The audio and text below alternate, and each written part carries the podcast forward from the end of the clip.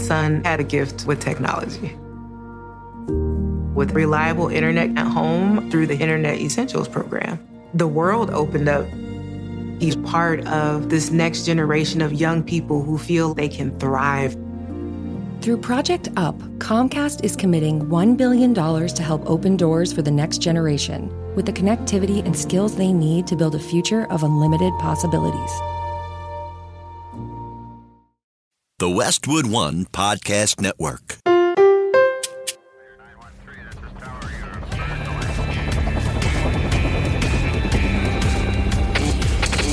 Never quit. Never quit. Never quit radio.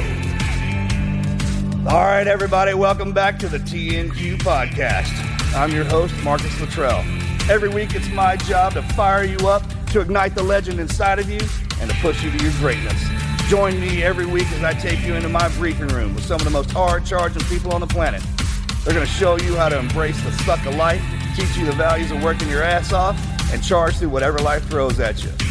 This is the Team Never Quit podcast. So buckle up, Buttercup.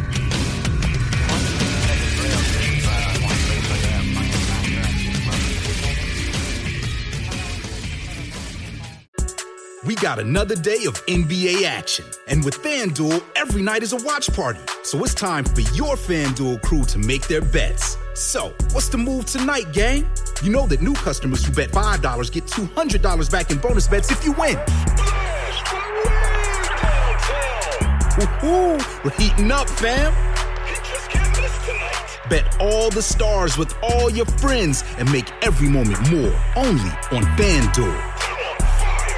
New customers bet $5 get $200 back in bonus bets if you win. Make every moment more with FanDuel. It goes down in the DM. It go down. It go down in the DM. 21 plus and present in Virginia. First online real money wager only. $10 first deposit required. Bonus issued is non-withdrawable bonus vest that expires seven days after receipt. See full terms at fanduel.com slash sportsbook. Gambling problem? Call 1-800-GAMBLER. My son had a gift with technology. With reliable internet at home through the Internet Essentials program, the world opened up. He's part of this next generation of young people who feel they can thrive. Through Project UP, Comcast is committing $1 billion to help open doors for the next generation with the connectivity and skills they need to build a future of unlimited possibilities. Hey guys, welcome back to another episode. Today, we've got someone pretty awesome on the show, but before I do that, who's in the room today? We've got Marcus, What's happening? Melanie, Hello. we've actually got Axe and Addy. Yay. Got the little ones in here. Well, welcome back to another episode of the show. Today, we've got Alex Fine. He's a celebrity fitness trainer who's known for working with celebrities like Terry Jacobs, Odell Beckham Jr., Jennifer Aniston, a lot of other cool people. We've also got Justin Pugh, who is an Arizona Cardinal NFL football player, and we're excited to have both Pete of them on asked the me show. to ask him why uh, why he only trains good looking people. Good looking guys. Good looking guys. Pretty boys. Jennifer Aniston's good looking. That's true. I saw her on TV. yeah, I didn't know that he wor- he. The worked out internet with her. says this. Oh, okay. You know, it's the internet. I don't know what's yeah, real. on I know internet. for a fact that he worked out with Mark Consuelos, which I think is an awesome guy. Is an awesome guy. Congratulations on the. I thought they got some awards, didn't they? Good luck on it. Good luck. Congratulations on that. So we can't wait to get to that episode. But before we do that, we've got a Patreon question of the day. Patreon question comes from Mike, who says, "What was your dream car growing up, and what is your dream vehicle now?" Well, I have my Mustang. That's the one I wanted. And uh, my brother and I had a, a, a bet. I'm sorry, I talk like everybody knows that one, right? okay, so it was a it was a '67 Shelby Mustang. I, I always wanted one of those, and then my brother always he always wanted an older truck. So when we were around 11 or 12 years, I can't really remember now, but we had a bet. We're like, okay, from zero to 40 is a training pipeline for us. And throughout, like, when we put our money away, so in our family, you go out and you make a million memories and you save a dollar from each, right? And then you go back and you live it out when you when you turn 40. Or if you meet your wife, then you go that direction. So the, the I won the bet. And so he had to he had to get me that car. I thought he was just gonna get me a keychain or something like that. This Joker got pulled off, man. Got on a TV show uh, overhauling with Chip Foose and all them boys. and uh, Chris Jacobs. Uh, thank you guys again for my Mustang, man. It's just, I look at it every single day. But uh, yeah, I have a '67 Shelby. Uh, it's a one on one. It's a Chip Foose uh, Sh- uh, Carroll Shelby Mustang, built specifically for me. So it's it's kind of like the first 40 years of my life were in iron. run around, run around with the Mustangs, right? And, So and- cool. Yeah. And it's got the Team Never Quit logo on it. If you guys have not seen it before, look it up. It's Yeah, you can look up the Overhauling show with Marcus and Morgan. Yeah. I couldn't that, believe, man, is that your dream vehicle now too? Even though it was your dream vehicle back then, or do you still My- have like a now dream vehicle? No, I don't have a. You know, my brother and I still have every. We cycled around our another uh, our other bets, but now it's um. I'm back. It's funny because now I'm back to the ponies. Yeah. He wants a, a buckskin horse. Is what he wants. I don't know why that calls to me the way it does, but it, you know, I I, do. I, yeah, I've been looking for one. I had one. The one I came up with was um my first one was. I'll never forget, man. My dad opened up the pens, and all these horses and ponies came, colts came running in there. There, there must have been 24 of them, and we were allowed to pick. Uh, Mojo and I got a chance to pick our colt because you know, you know, if you're raising kids and they're Mustangs, put them with some wild Mustangs. They'll tame themselves, so to speak. So we had to raise a horse, and that'll teach you some discipline. And uh, his was fire red, and mine was black. And I, man, I love that thing all the way up to the point where mom sent him away to go to the track, learn how to, learn how to run. Now it's the, the uh, looking for that buckskin. Melanie, do you have a dream car?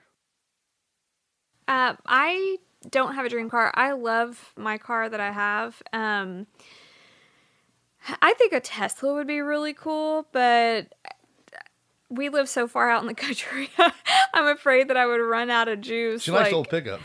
Yeah, I like old pickups, but I really, I'm not, I'm over like spending money on cars and that Yeah. kind of stuff. I did that in my younger years, and uh, I like my family mobile that I've got, and I like being able to fit everybody Yeah. and fit them comfortably. Um, but no, I don't really have a dream car. Yeah, don't get me wrong, man. It's good. It feels good to get you. I got my first truck when I got out of the Navy. It was brand new. And I thought I was going to drive it to the grave. And then my when my kid turned 16, he drove it, and he drove it to the grave.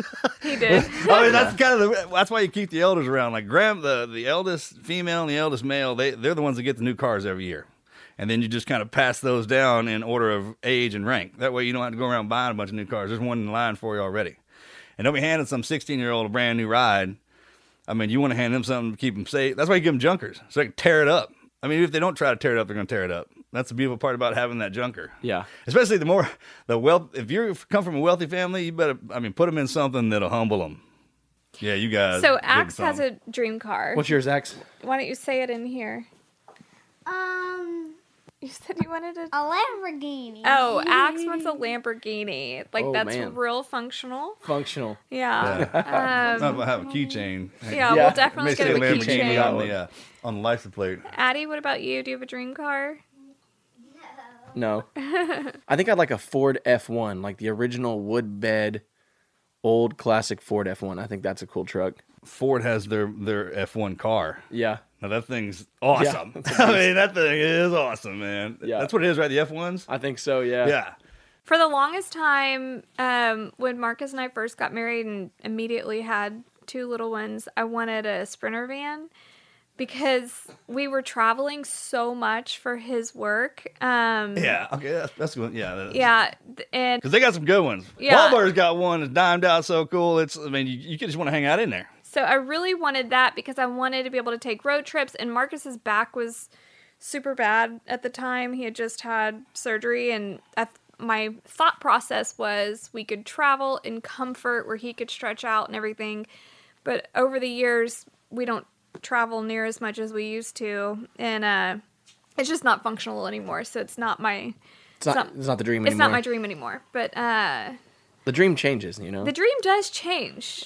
I mean, mine do. Well, it's supposed to. I mean, life Yeah. Yeah. evolves and dreams Well, change. It's That, that situational. doesn't make sense because it, it, it has to. Because you have your dream, Yep. and then you, you're supposed to achieve, you live your dream, That's then right. you go to the Next next, dream, One, right? The yeah. next Yeah. one, the next one, next You, you know, you dream every night.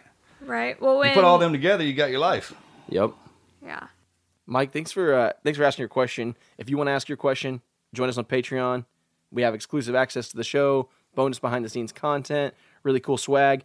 You guys can uh, join us at patreon.com slash team never quit. We got another day of NBA action. And with FanDuel, every night is a watch party. So it's time for your FanDuel crew to make their bets. So, what's the move tonight, gang?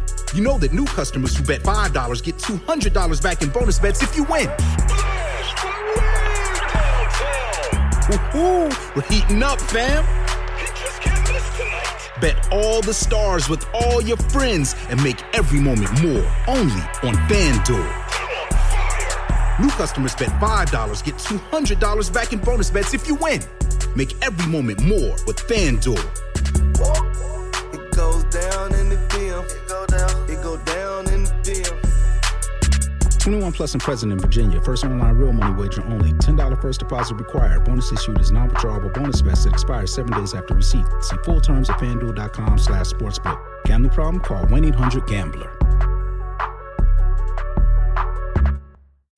As humans, we're naturally driven by the search for better. But when it comes to hiring, the best way to search for a candidate isn't to search at all. Don't search, match with Indeed. When I was looking to hire someone, it was so slow and overwhelming. I wish I had used Indeed. If you need to hire, you need Indeed. Indeed is your matching and hiring platform with over 350 million global monthly visitors, according to Indeed data, and a matching engine that helps you find quality candidates fast. Ditch the busy work. Use Indeed for scheduling, screening, and messaging so you can connect with candidates faster. And Indeed doesn't just help you hire faster. 93% of employers agree Indeed delivers the highest quality matches compared to other job sites, according to a recent Indeed survey. And listeners of this show will get a $75 sponsored job credit to get your jobs more visibility at Indeed.com slash podcast. That's Indeed.com slash podcast. Terms and conditions apply.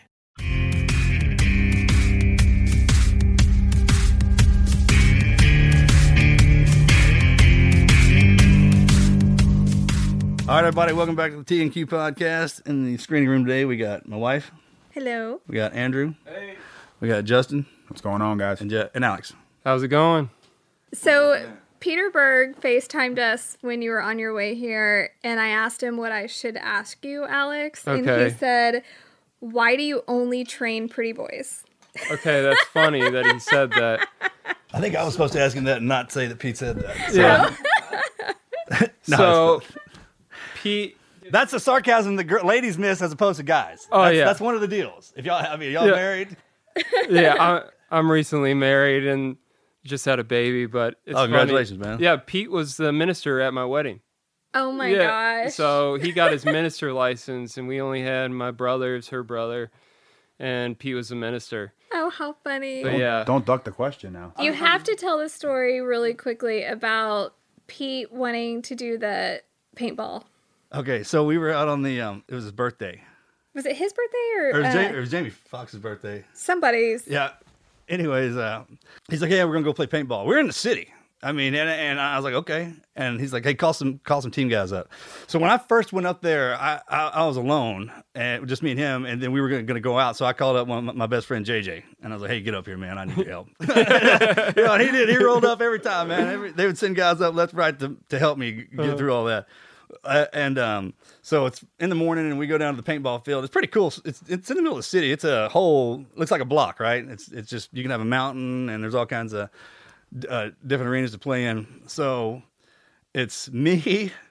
There's there's about seven seals. That's it from all generations, from our from all, from the Vietnam guys, uh, Harry Humphries, and and everybody uh, kind of threw out that line. And then there was about fifteen or twenty. Of the Hollywood people, actors, and uh, I remember I Duchovny was there, Ari was there. Yeah. Yeah, I mean, it, it was Pete's crew, right? Oh, yeah. and they've been around a while. Like you, every you know, you see the the Rat Pack, Brat Pack, the fast fast guys, and everything. Yeah. But then there's a crew that's been there forever. You can tell because are movies about them when they're kids. So now that they're older, you know that's who kind of keeps. I mean, you can get wild as hell in Hollywood if you want to. You're supposed to. There are stars. They're supposed to shine bright. Some of them shine so bright they burn out, and then that's how that's supposed to be. But then you got the base ones in there that keep that shit locked tight. Yeah. You know So there's there's like big names in Yeah, this. yeah, yeah, okay. And we we play all. They split uh, us down the middle, and they separate us, right? And then we we're, we're playing game after game, and then at the end they're like, "Hey." You know, you can see them over there snickering, like it was like they're playing a movie, right? Like, okay, here's what we're gonna do right here. We're gonna get these guys.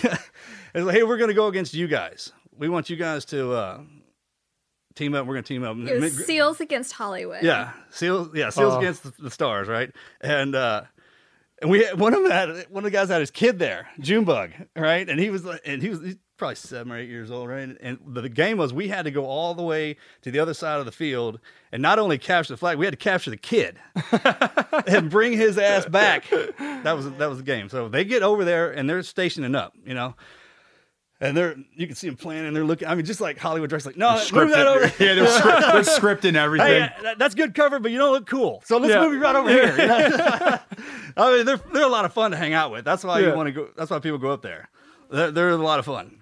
So we're sitting back, and it's just the old. So anytime any seals get around each other, you don't have to kind of. If there's no uniforms on or anything like that, you go by age, because age is seniority, and that is a respect thing.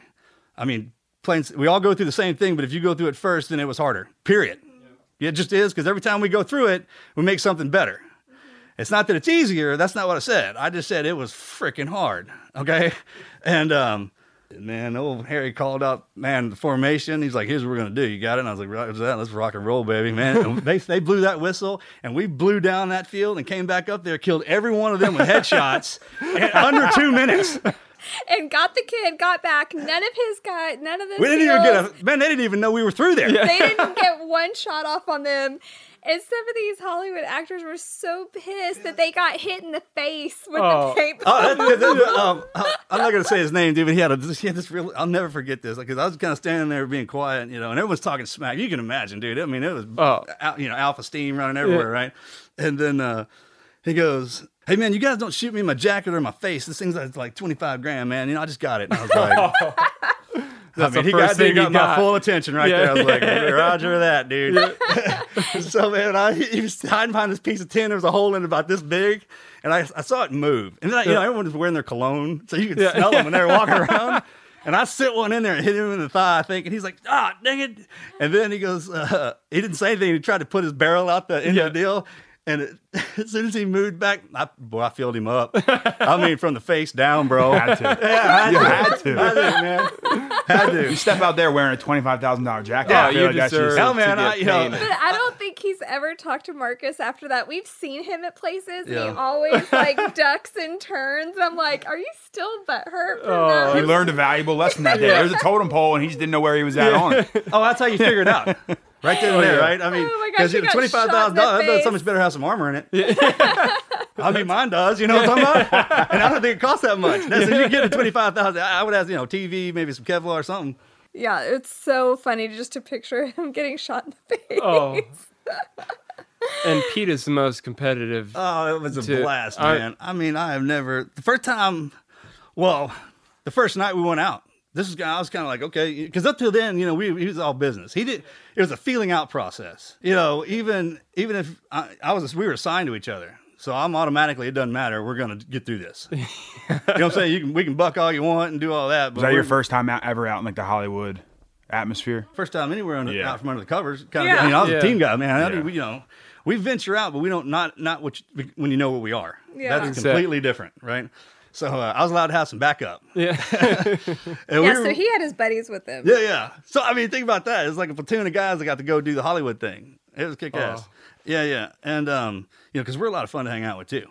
We want to hear from Alex and we want to hear your story. If you can just tell us a little bit about you. Yeah. And we can go from there. so grew up in Cincinnati, Ohio, and then it was either get a college scholarship or then I was going to go do wildland firefighting if not.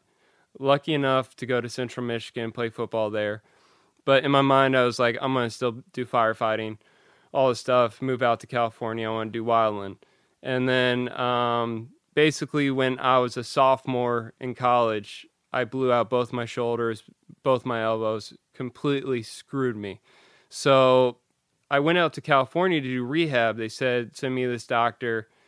And college won't give you money, especially if you're at Central Michigan. It's not like Texas or Oklahoma. Like, they're just like, you need to go out here and get rehab.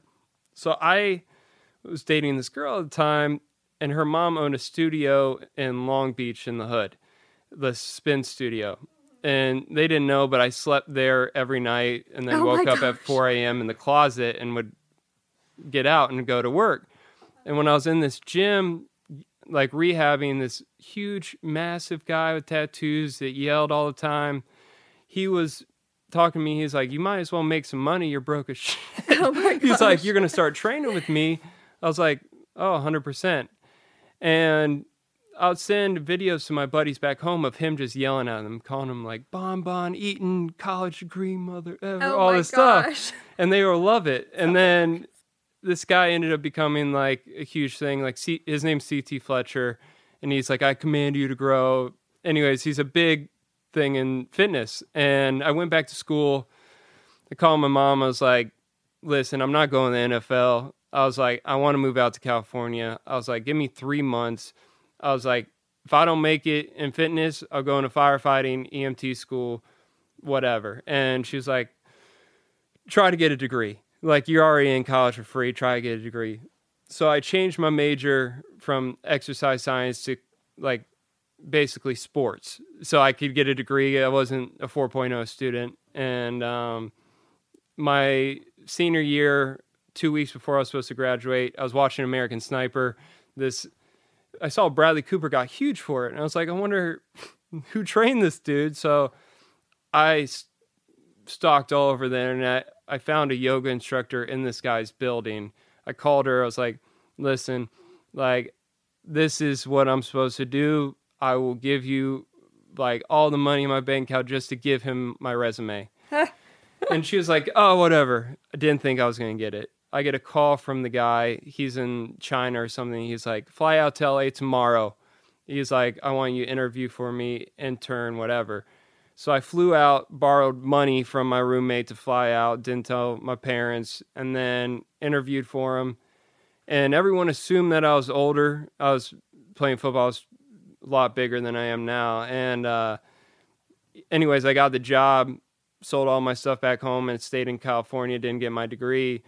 And I started interning and wasn't making any money. I lived in South Central, like Los Angeles. And uh, so, being in, from Ohio, if you spend $300 on rent for an apartment, it's the nicest apartment you can get. Oh, man, that's huge. Yeah. yeah, it's like man, like three hundred dollar rent apartment, like you're living What's nice. up? Yeah, like got a chair in there too, man. Oh man, you you got Wi-Fi, you got the hookup. They might have a pool outside in the summer. Not right beside it, but it's yeah. gonna be down. Oh, it's an above ground pool. Yeah, yeah. It might be in the back of But someone's you have a pool. bed. Yeah.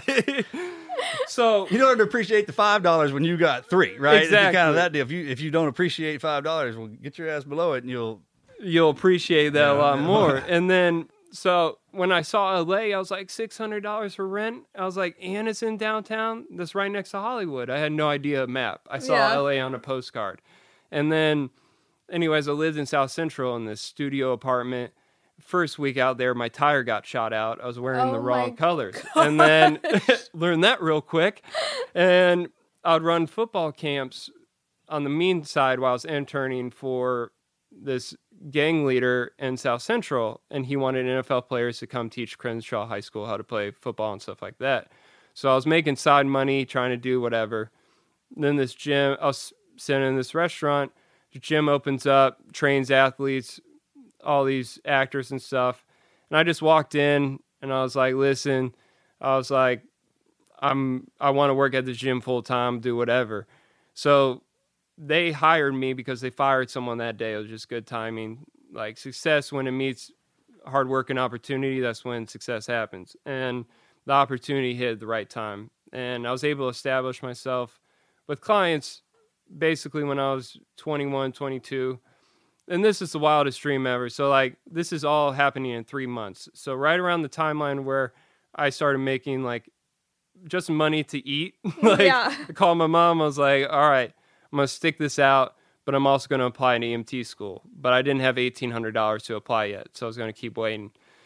And then I left the gym and started my own thing out of a beach motel in Hermosa Beach. And it was cheap rent, whatever. And I would just do in homes because I didn't have a gym. And I came up, I, I didn't go out and party. I wasn't like a 22 year old kid in LA. Every money that I got, I invested in myself, whether it was new equipment or I'll take a class or so I just I'm not going to invest in something else. I'm going to roll the dice on me and hope that investment works out. And that's what essentially happened and it grew to where it is now, where basically I opened up a gym in my own house. So I had this idea where I want to create a wellness place. And I worked with like a company. I told them this idea. I was like, I want to open up a gym in Louisiana, the heart, like down down in the bayou in the middle of sticks. I want to bring businessmen, whatever, athletes. They all live there. They work out, they train, they don't use their phones. They're on the land, like the gator hunt. No one really bought it. I had enough money where I could spend a grand a month on this house. It worked out for four months. And then when it got to summer, no one wanted to be in Louisiana heat. So I was like, all right, I'm going to move it to Los Angeles. I made it my own house. And what then made you want to go to Louisiana? I like the country. I like I like dirt bikes. I like horses. So like LA isn't for me. It's just where opportunity is for me. Right. Yeah. You had to So- go in there to find uh, the clients. clientele. Right? You know, if you put your house back out there, it, it- like make it a rite of passage. It's like, hey, you can stand your ass out there in the heat. Yeah. Till I let you in. Yeah. and then I'll train you. Yeah. Because if you can, and that's why people seek out that kind of thing. Yeah. I mean, So if you you really, if you, you put something in your house that you can sit on, like a couch, then you Mhm. can sit on it. I mean, you put a gym right there, and that's all you can sit on in your house. Man, that's all you. That's how if you if you can't get committed that like that, that's how you do it. You got to just take everything else that gets in the way of that. Yep. You know what I mean? So wait, you did you did actually do the house in Louisiana? I did for four months. So basically, I took athletes in the NFL that were messing up, failed drug tests, whatever, called their agents, and was like, "You need to send them here. I'm gonna whoop them every single day. They're not gonna be around, partying in LA, all this stuff." So it worked out for four months, and then I also invested in the people that I was working with. So if I believed that someone like worked hard and they had potential, and they didn't have money, I was going to work with them and they would pay me in the future when they got paid. So that worked with artists, actors, whatever.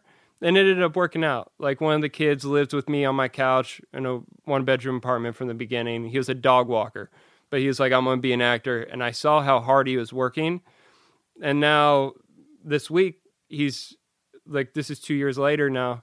He was just in the movie Bad Boys. And oh like, my gosh! yeah, so awesome is that? it everything just came to fruition with the people I surrounded myself with. It was like if someone wasn't working hard, they're done. Like if someone bitches and moans about the training, not going to work with them.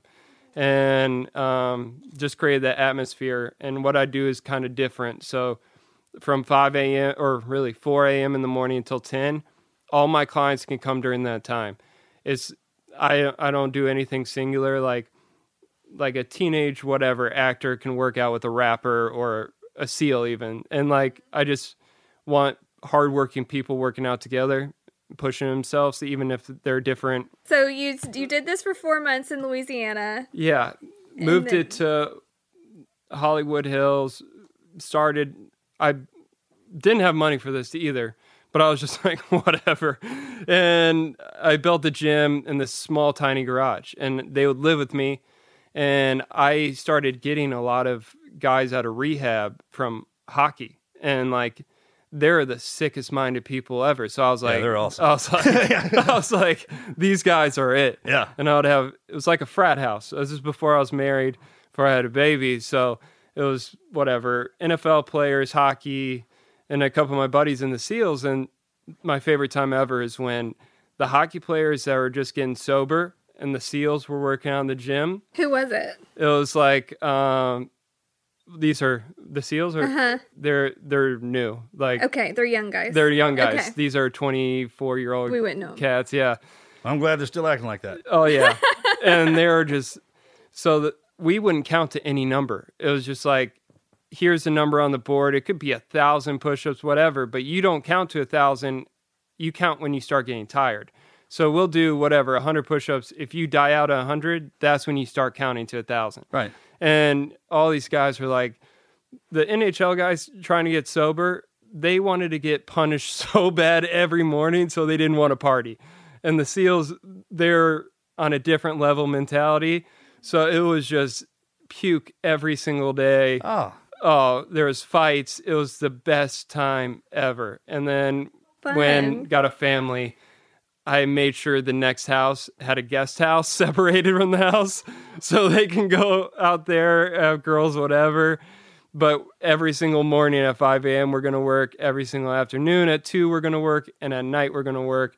And I don't care what you do throughout the day, but you're going to come in and do. Like, I'm not, my brain isn't with exercise science, kinesiology. I don't write programs. I just like pushing people past their breaking point.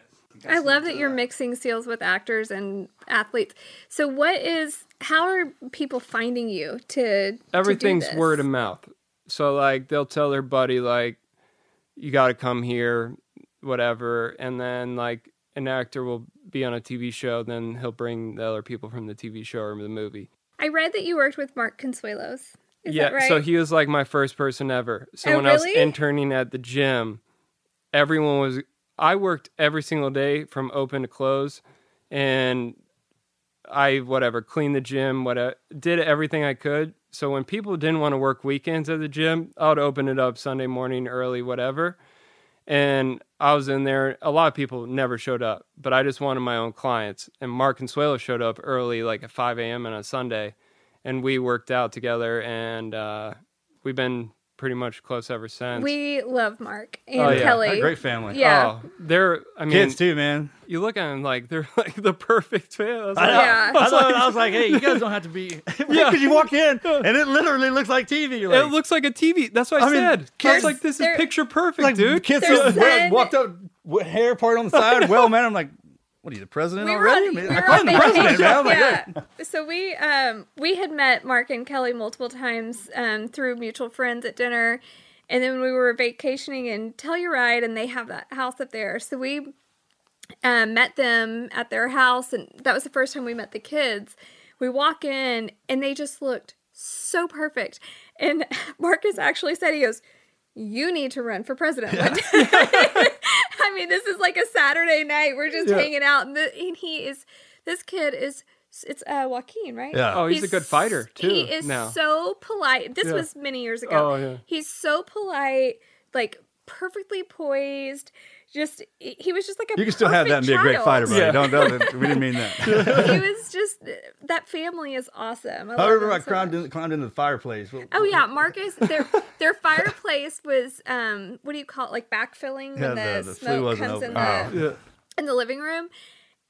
The fire is going, and Marcus is crawling in the fireplace to see if the um, flue is open or not, or whatever. And Kelly and their daughter were like, "I don't think you're supposed to be doing that." That's what rednecks are for. That's what I call that because our necks get scratched going up the fireplace. I'm like, I'm not gonna worry about him. He's gonna do whatever he wants to do. yeah, man, it they're, was they're so funny. But uh, when I read that you had worked with Mark, I just thought that was so Oh, awesome. 'cause- and I love him because he, like, he goes balls to the wall every single time. Like the guy's in crazy shape, but he works for it. Mhm. And Kelly does too. oh yeah, I haven't worked with her, just with Mark and Joaquin a couple Uh-huh. times, and it's almost like they're too perfect. Like, Yeah. I was like, what's wrong with you? Like there has to be something. Well, I mean, like- think about that. Yeah. So the world that they that he occupies. I mean, you, you, you got to think if you train that hard to look that Yeah. good on and do what they do on TV. I mean,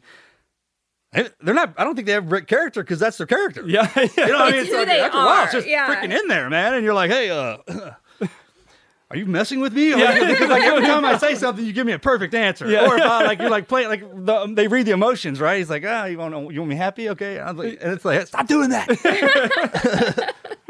No, they're just an awesome family, and I, I loved that you worked with them. Yeah, and uh, it's funny because Justin was actually one of the first athletes I worked with, and um, my mentality with training, well, with myself at least, not with other people, is I want to try something that I know that physically is way out of my wheelhouse every single time. Like I, I read a bunch of Bruce Lee stuff about how he tested his body and like with everything, fasting, training, everything. So um, like for instance, I never ran over a mile. Like football is al- always 100 yards, topped out.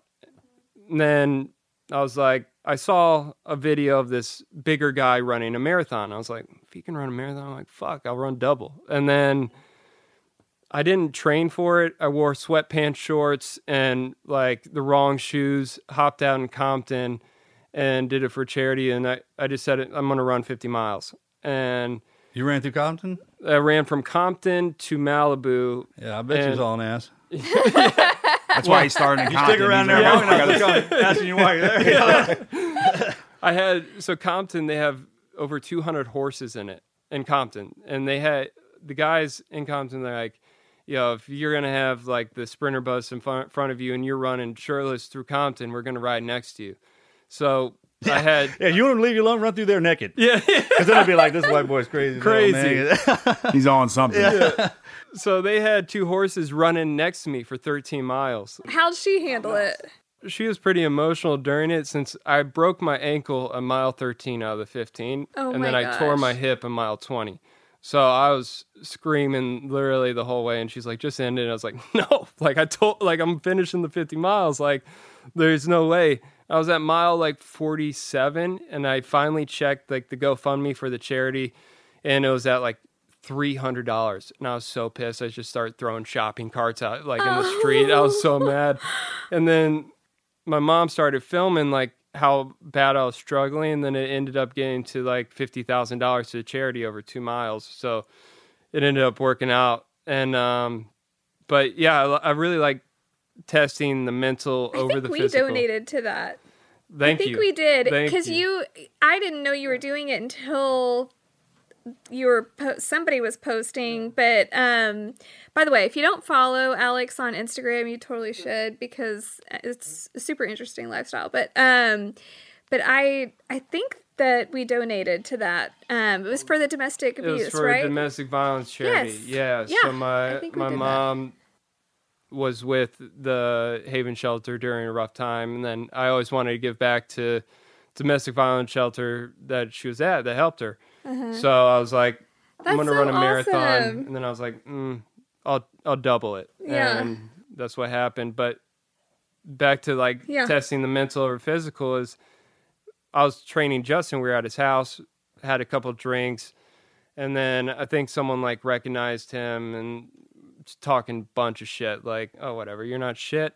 I was like, I could be a pro athlete in less than a year. Like, you're not shit. Like, and then he was like, all right, let's put money on it and do it. We put 500 bucks on it. Went back home to LA. I was thinking about sport and I was like, oh, I could pair up with like a good volleyball player in a tournament, get my pro card easily. Then I saw bull riding. You only needed to get thousand dollars of winning to apply for a pro card, then you get approved or denied. And I called this guy who has a ranch up in LA and he trains all the bull riders. Called him was like, Hey, um, I saw your stuff. I want to become pro in a year. You think I can do it? And he was like, he's like, all right, sack up. Come here tonight. Told my girl at the time, I was like, hey, I'm to be gone for a couple days. And drove up, was at this ranch, and it was all Brazilian dudes and cowboys who were sleeping in like bunk beds. They, uh, they, they were trying to psych me out of it the next morning. They're like, "Oh, my buddy just le- lost his left nut last week. Like, I, I just guy lost his leg. You're gonna be fucked tomorrow. Like all this stuff." And then I didn't know the Brazilians. This is their thing apparently. They drink half a bottle of whiskey, piss in the rest of it, and then they chug it. Ew. And they thought it'd be yeah. They thought Gross. it would psych me out. And I was like, no, I'll do it myself. I'm not trusting that. So I did it, and then I was tuned up, tuned in for Yeah. the next morning. Yeah. They're like, we're putting you on this baby bull. Start off with whatever. They didn't tell me anything. I didn't have rope. I was wearing my You know- cowboy boots. You know why they do that? so you won't think about it. You Yeah. If if you have something to think about, you overthink it. If, if Exactly. you're just like, because you know it had to be back in the day, right? I wonder if I can ride that motherfucker.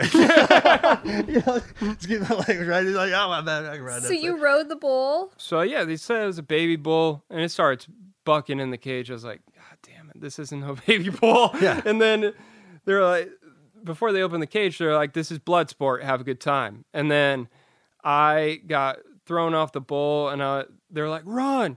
There's no, there's no rodeo clown in there. So my Yeah, there was. Yeah, yeah, yeah. Where do you think that term came from? Yeah. That's where they're testing you out That for. was- Yeah, that the first it. stage of being a, a cowboy is the clown. Yeah, And if you got one of them suckers who stay in there for a living, he made it past the cowboy and went back to being teaching the clowns. And that them dudes, we know that man, Uh, man. there's some crazy rodeo clowns. Oh. Okay, so what happened? Oh yeah. So I got bucked and then I got thrown into the cage, chipped my tooth and like just face was just bashed. And they're like they're like, "All right." They're like, "You want to ride again?" I'm like, "Yeah." And then there was a pot with all the pro bull riders. You throw $50 in the pot, whoever wins the day gets the pot, and the second place gets whatever, their money back. And uh, I ended up riding seven bulls that day, and I got in fourth place out of eight. And then I was like, "So do I got a shot?" And they're like, "Yeah, you got a shot. Like your technique is shit, but you hold on for dear life." that is technique. Yeah, I was gonna say, that's- that's the name of the game. Yeah. That's what them dudes with the other ones are trying to get. Yeah. Like I don't give a shit. Oh Yeah. Right? I mean, if you're born with that, good on you. Need to just get after it. yeah. So the reason why I was cool with bull riding is like it wasn't a passion. Didn't grow up on a farm, but when I sat on a bull, or when I played football in college and there was big stands, it I didn't. I never had adrenaline. It was always a s- almost like hypnosis where I'd get to the zero level below like is almost like meditation. And when I sat on the bull, it was just like a s- like we weren't I wasn't fighting the bull or nothing. It was like we're two energies moving the same motion. And like so I was never nervous how big the bull was, how hard it bucked. It was like I'm gonna sit on it and reality hits when you fall off. And that's every time. So I was always the calmest, whatever, cucumber on the bull every time. but and that's what saved me. So Oh I ended up doing like a couple rodeos and it didn't get the year, still have to pay him back. But I'm waiting on it. I I ended up getting pro card after three years, and then the PBR is having me do uh, a rodeo, like a top fifty in the world, as like a guest whatever rider. So that's gonna be my last my last rodeo. Oh my gosh, how Yeah. fun is that? Yeah. Yeah. I mean, little same- when you get up on a Mustang, I mean, just think, you got a kid that's a wild ass Mustang. If you put him with a wild, they'll tame each other. Yep. You know what I'm talking about? That's how. That's what that. And you got to think them ones that were tamed. th- th- Somebody got up on them one time and You should come Decided to do down. We do the Danny Dietz Memorial Rodeo down here Oh, every would- year. It's a uh, Memorial Day weekend, and it's all in honor of Danny Dietz from Operation Red Mhm. Wing. His uh, widow comes out. There's like 20 widows that come out from car Virginia show, it's Beach. all- I mean, um, but cool. it's like a huge festival. It's a rodeo, a car show, a barbecue cook-off, um, all kinds of fun stuff, all in the same day at the same place. Oh, I would love to do Yeah, and even the kids. Um, I know you just have a tiny baby, but as years go by, they do mutton busting on the sheep, Oh, where you I put the kids tried. on the. I already tried. I was like, yeah, can she like? I bought after when I was done bull riding, I bought two dirt bikes, big one for me and then a little one. Uh-huh. And she's like, "What the hell's that for?" And I was like, "Well, like she's gonna ride eventually, right?" And then she's like, "No," and I was like, "Well, can she mutton bus?" And she's like, "What is wrong with you?" I was like, I was like, I'm the one trying to throw my kids on the little on the sheep, but our kids are just they have this um instinct like instinctual fear. They know, okay, that's gonna hurt, and I'm not gonna do it. I'm not ready for that. Our well, it comes with about uh, like my brother still rides, and she, you know, I, she, I can't, man, she doesn't let me I- do it. I- I, I don't, don't man, I let can him sit do on, anything. on, on the only bull I ride is that Toro mower out there. and It's red, right? So you a red bull here. That horse and that bull feel every inch of you. Mm-hmm. Oh. like if you're if you're getting on there to have fun, he. And, and do it enough times, he'll want to have fun with you. If you get on there thinking you're going to sh- outshow him in front of a fucking arena full of people for a bunch of money, you don't think they know that? they know. I mean, Oh. they'll give you a ride, all right. Yeah. I mean, for sure. And it's got a, it's that give and take. Kind of the way we were built. They they know that. And if it's the same with the motorcycle, like you got a little kid, man, I'd be riding around on a little motorcycle. Otherwise, if he sees daddy riding on a big one, Yeah. dad can do it. Why can't? Because there's different sizes of every male, right? That, Yeah. They don't know that adult what that means yet. Because we don't grow up fast. We just get big fast. Growing up takes eh, forever. You know, we never do that either. But um, every every day is kind of a learn deal. So it's uh, it's there's nothing wrong with that. It's, that's what it's for. Any of the stuff that gets you off your feet and your natural norm is testing you in every way, and that's that's. I mean, you can fall down one of those, you can fall down anything. right. So, Justin, you play for the Cardinals. Yeah, I play for the Cardinals right now. I just I just hopped on board two days ago. Alex was like, "I'm going out and do this podcast." I was like, "Hell yeah, I'll, I'll be there. We're glad you're here, but Uh. we want to hear if you lived. Did you live with Alex? Yeah, so I, I lived out in LA and trained there two off seasons, and I met him at this gym that he was working at, and then ever since then, I'm LA isn't for me. So he always like, you got to come out, you got to.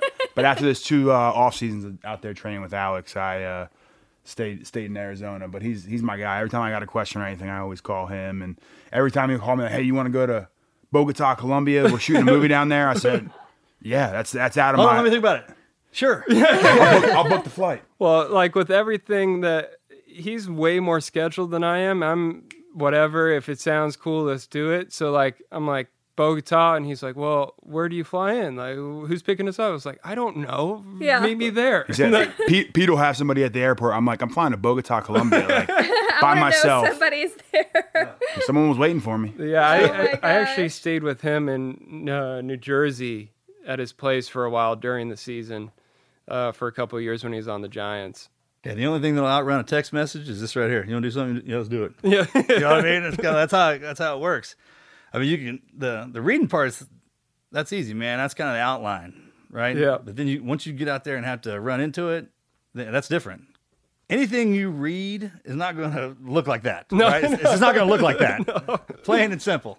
so are you still doing this concept of having people live with you? and Yeah, I training them? am. It's in uh, it's in uh, Malibu right now. Um, we have the guest houses separate, and it's usually it's not a frat house anymore where it's a bunch of guys. I have them train at the same time, 4 a.m. till 10, but usually only one or two stay with us in the guest house at a time. So do you do the whole? um like I'm into the Karate Kid movie. Have you went Cobra Kai? Have you seen Cobra Kai yet? Yeah. so great, right?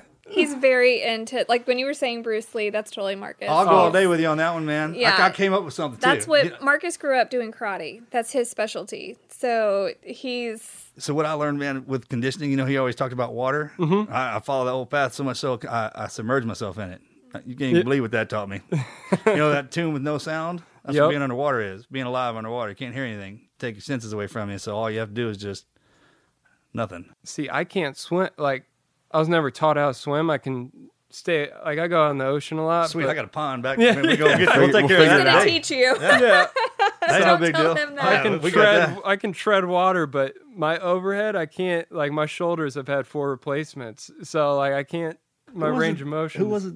Fatty that was it. He was the one that got on the bodyboard. and His big board, shoulders and arms got ripped Oh, out. yeah. He rode, went out to Hawaii. He just had shoulder replacement surgery, had his both arms in slings, and went and rode the pipeline on a surf. out past pipe. I mean, it Yeah. must have been 45 feet. The wave was 45 feet. He's got a picture of him. I'm like, that is. He's like, if I died, I died. It's okay. And I'm like, no, how is that okay? He's another seal. So the when it comes to water, just imagine it's 400,000 people when that tsunami rolled in. That water was two feet tall. That's it, two feet. I was a 45 foot weight Jen out there to, to get on so- to something like that. Yeah, yeah. How powerful water you can't contain it. no. You can hold it. you know, you play with it, and if you if you throw it hard enough, it'll hurt. Kind of deal. That that did, man. So, all right, when you got the guys staying out there, are you doing the whole swordsmanship thing? Like you're the, you- you're the teacher, and they have to clean up everything, keep everything in check. Uh, they. uh Because if you hadn't started yet, you need to do. I did. No, they you just quit- haven't work around here. If you want me to teach you something, you ain't got no money. That's how that happens. Yeah. You ain't got no money like us. Like we didn't have any. Yeah. You just find the dude. Don't go to a school. That's where everybody has money. They go there. Yep. You know that, that's how that works. You, if you're broke, the joke, you want you want some training, go to the dude's house. Just stand out there until he gets to know you. If he won't let you in, then say, "I'll work." Just show me. So they're doing all that. Oh, they. So even if it's if they're staying in the house, they're now they're watching the baby while we go get oh, groceries. like they're cleaning the gym every time after someone comes in. Like everything has to be made. Like I go down to the guest house. And I'm like, why is there shit everywhere? Like they can't. Yeah. Like it has to be like you're living in my space now. Like this is a world. Like everything, everything's pretty pretty structured in that sense. It's just almost chaos, but Yeah. I do the whole. Miyagi thing. Like I, I I start with there's an old busted up wood pile behind my barn, and it's usually uh, I have the kids mess it up, and then the first one I was like, hey, straighten up that wood pile, and then you, you know you'll see them just toss it, it'll be everywhere, and, I, and I'll say, well, does that look like I would do that?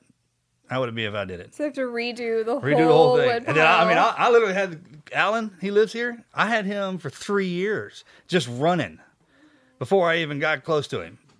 And then after that, I, you know, and we, Even Emmett, you had yeah, he Emmett wa- they wanted. You know, he was an introvert. Yeah. Head was always down and kind of arms folded in. So every, I told him, I was like, hey, I'll tell you one time, pick your head up, you know, be proud. You got a mama. Her you're proud. She gave you life, right? And anytime I see him around the house, man, when the women around, it's like yes or no, sir. But when they're gone, I'm like, hey, you little shit. You know what I'm talking about? And I'd slap him in the back of the head, dude. when we were at dinner one time at this expensive and I, I don't know why, but I was instinctually I looked over, he had his head down because he was picking up some food, and I slapped his ass hard. And his mom was like, "I just came over there, and uh, but like I started in the gym, getting him in shape with the curls, right? Yeah. And then you know those old pull-up bars or uh, dip, Dip bars, bars, yeah. So instead of a wooden dummy, I have a metal one, and he has to do that kind of wing. And and the the curls, I was like, okay, somebody goes to grab you, do a curl real fast. So if you ingrain that muscle doing that that mechanism, and then they don't think that you're teaching them anything. Right. And if you do it like, and the reason you, you do it for no money because the any craft they get is what they're going after to, to earn that, right? And Mhm. they, it just uh, if you just keep giving somebody something all the time, then they forget how to do it. That's what a machine is. And now you're like, the other day I saw him talking to Alan, and he's like, hey, give me whatever kind of kick. And Alan was like, I don't know how to do that. And he's like, but he reworded it to something that he's been making him do, like working in the yard wise or whatever. And he's like, oh, that's the same thing. And he's like, yeah, you just have to You know position what that- your you know what body that like is, that. right? You make them work and clean. Oh yeah. You see how you see how their body works. And like if they if they're bent over like, mm, like oh, this motherfucker, is fat. all right, fine, I know what I got. You know, it's like it's like if you if you, if you can't bend over and do some sit ups, I'll have you picking up pine straw because then you're not thinking. Like I said, you're not thinking about it. Right. Then you just got to get it done because you want- you want something from it, and that's how you that's Well, how I you do it. love that you're doing this. This is totally up our alley. We have kids in and out of here every summer, and I just I love hearing. We do that the yeah. I people do didn't have, it. have the, the kids next door, and then the Hollywood kids, and everybody. They kind of and they're a crew now. They keep it. I mean, you just like I grew up. I still got the same guys. I've been running around my whole life. I mean, it didn't matter how far you separate us, we find each other. And if you separated us too far, we found their doppelganger. I mean, we got to find each other I did. We did the same thing. I got an eight. Me and the same kid since I was six years old. Same friends. because that's how it kind of that cycle right there is how it works. Yep. Like you know, they'll, they'll throw you on the high side and be like, "Hey, living life, right?" And then the next version, like, "Oh, yeah." but, but I mean, that's cool. You can't look at it like you're going into the into the into the darkness or into the pits because on the roller coaster ride, that's the best part. That's the best I mean, part. screaming through the darkness, coming out on the light side, man. It's like, oh wow, that's how that you know, this, that's adrenaline. that's why I keep telling everyone like a lot of these actors, especially and athletes, everything's overnight. They went from they went from living in studio apartments with their mom, whatever, to being a superstar. And like, if they spend too much time being superstars or athletes, whatever, they forget naturally like where their order is. Like, you're you're not better than me. You're not better than the person on the street. Like, you're still gonna work no matter what. And it's it's been cool like mixing like the different cultures in of just like dudes from Miami Dade County to like whatever and like the athletes and the actors like who don't know anything about football now like love Justin and like want to come out to games and that's like a cool part That's so cool. Offensive linemen aren't like uh, we're not like receivers and quarterbacks though. So we're not like the, Everybody has a job, right? I mean, that's the way it is. So do you see this growing into like a facility, or do you always want to keep it real? No, and have so it- I uh business wise, like I always want to open my gym in LA, like have it that that way. But it's so saturated where there's so many gyms on every single corner where and the overhead is so high where I don't want to open something like that there. It, I'm gonna keep it in my house. It's gonna be different. If you like it, whatever. And If you don't have any money, if you man, don't, would you buy another building. Yeah, I then mean, go. You're in the building. If you want it to look like the gym you want to build, that's what you make them do. I mean, that's how that is. It's the it's this because there's always the outline. You know what I'm talking about? And then when people teach it, they teach the outline instead of teaching the trick they learned. You know what I mean? And that and, and that's I mean th- that's unique since because we're all unique, right? And and we all learn. I mean, a, a, that perfect puzzle, that perfect picture. If you smash it apart, all the pieces are imperfect, and that's for a reason. They have to feed each other and and take care of each other. So yeah, I mean, if you're running people in and out of there, and it's just kind of like so crowded, they'll find something to do, or they'll find the guy next to them, and you kind of and you watch, right? You know, whatever. But the minute you take that part away, look at yourself like that. I'm kind of a movie nerd too. It's like Yeah. the Jedi guy. Yep. You know, Yoda took his ass out to the middle of nowhere, and eventually one of them found him, just to get kind of get the knowledge to go back out to pass it around. I don't know when he watches all these movies. I haven't seen. That's what we think of Duke. It's- He I is mean, that- such a movie. First, I had to get all that. That's, yeah, so I, I can watch- I can just watch you, baby. I watch movies every night. Like, Cass goes to bed, I'm up. Like, when it comes nighttime and all the work's done, my mind just starts going crazy. So, like, I'm up and I'll, I'll watch movies all night long. Well, that's that's what train. So in the SEAL teams, they take us take everything away from us, even your identity, and then they beat it out of you. They they beat you to you're a slave, hostage to onto the ground, nothing left. You, all you're looking is, I mean, you don't even. You, uh, most of the guys, I don't even know their name. Mm-hmm. We, you know, just call what they call us, that kind of thing, man. And I, it, it was chaos until you start building that back up piece by piece. And, it, and And they would use movies as a. that's how we got our identities. Yeah. And then if you if you if you want to be something, if you want it to become a reality, then you just watch it, and then you put it on the walls, right? And then we go into a gun battle and we'd be all bummed out. I'd put on the like Band of Brothers or something where you're watching our boys kick kick ass. And then I just like, "Ugh." you know, I'm talking about. That's what brings you out. If you sit, if you get hurt and go go watch about movies about dudes getting hurt and keep watching that movie, then you will absolutely fall into that. The mind, that's what the mind, that's how the mind works. But if you if you just you know you get your ass busted up and then put Rocky back in, shit. There's a reason why that movie does so well. Yeah. Thank you, Sly.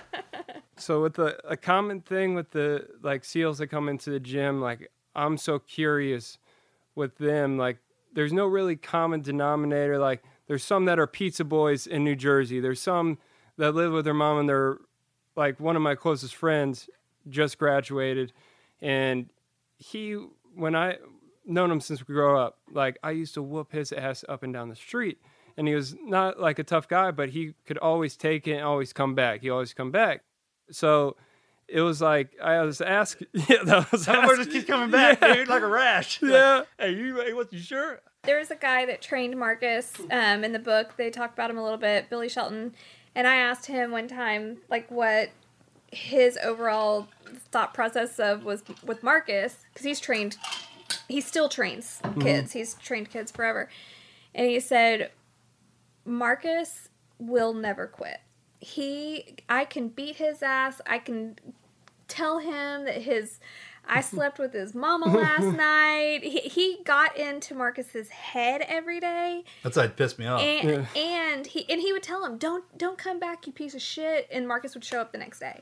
It was like no matter what he did mentally or physically to beat him, and he beat the shit out of him from Yeah, high, the, min- the, min- like from a young age. Oh. And Marcus kept going. I was the worst, dude. He would throw me out of the gym called dime time when I come walking in there because I couldn't lift up two tens on the bar. Two twenty five was a huge deal for me. Yeah, and so, but he said the one thing about Marcus is he won't quit. And the more every SEAL that I meet, I always interrogate them and ask them like their childhood story and everything. And the one common denominator out of all of them, because some of them are kids from very affluent families, you know, parents are doctors. Some of them are parents beat the shit out of them. There's they come from all walks of life. So it's not that. You can't narrow it down to like, oh, they're abused. You know, there's not, that isn't it. Some of them come from great families, some of them come from horrible, horrible families. But the one thing is, it, it is a mental thing. They've got the fire in the gut, and they will keep coming back no matter what. And it's it's about the man standing next to him. Like they're gonna keep coming back for to save him. Like whatever it is, it's always about that brotherhood and about just taking it, taking anything that's thrown to them.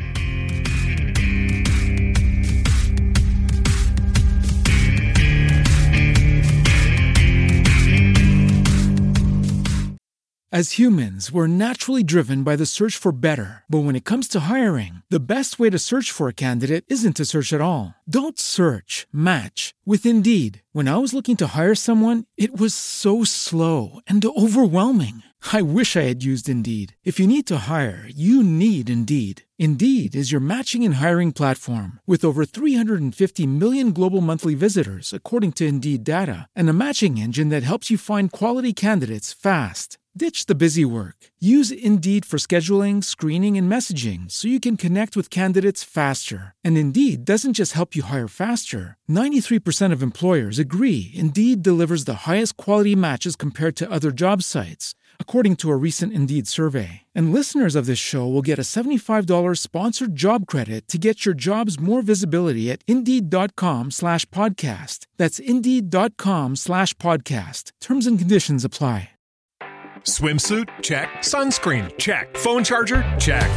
Don't forget to pack the 5 Hour Energy. It fits great in a pocket or carry on, and the alert feeling will help you arrive ready for anything. Now get 20% off when you use code 5HE Travel at 5hourenergy.com. Expires April 30th. One time use only, not valid with other discounts. Remember, visit 5hourenergy.com and use code 5HE Travel to save 20%.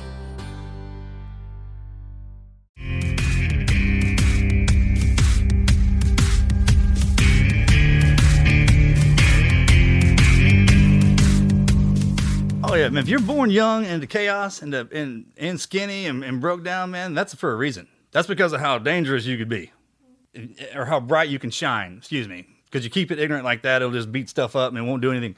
But if you focus it, if it's diamonds are formed through pressure, damn near everything is. So the more pressure you got on it as at the young age, imagine what, what it's going to turn into. You see that kid over in the corner that can't even lift, you know, just waiting for you, everyone, all the big guys to leave so he can just straighten the gym up. That's how you get strong the first time. You just kind of start straightening the gym up. Watch that dude.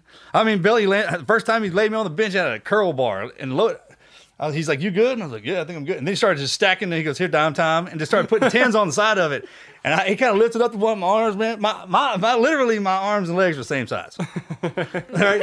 And uh, man, I, I had it down like this, and some a couple guys tried to come help me, and Billy's like, you know, like a T Rex, man, just walking around. He's like, "What are you doing, man?" And I was looking at him upside down like this. I was like, "Hanging out right now," and he's like, I, I was like, "I can't lift it, man." He's like, "Man, bitch, I hope you die," and walked away He would say that. and left me there. Yeah. I was like, "Okay, man." And I think a lot of people write in to us or whatever to Marcus, and they're like, "Oh, if um, my son wants to be a SEAL, can Marcus give him words of encouragement?" And deep down, I'm like, if your kid needs words of encouragement to be a SEAL, he's not gonna make it. Like you, it has to come from within. Yeah. And I mean, yes, have people you look up to, like whether it's Marcus or Bruce, like whoever you look up to, have those people, but you it you don't need them to reinforce something. It has to come from within. So your friend that you grew up with, he is he graduated BUD/S and he's he graduate um he graduates on the 24th this month oh how fun yeah and um but working with like just a lot of guys like Uh-huh. a lot of them grew up actually with the Los Angeles Rams and so when I train some of the Rams guys they bring their buddies in and it's so just fun. yeah it's the best time but the that. yeah the common denominator like I was trying to figure it out just what separates in it and like what I try to think is like it's all just self motivation like a lot of people and said this before like not to mean call out anyone but like Gary Vee and Tony Robbins a lot of people pay a lot of money to get inspired by another person to do something great. And like they shouldn't look at them for inspiration. They should look at them like oh that's a cool dude. They're doing good stuff whatever. Yeah.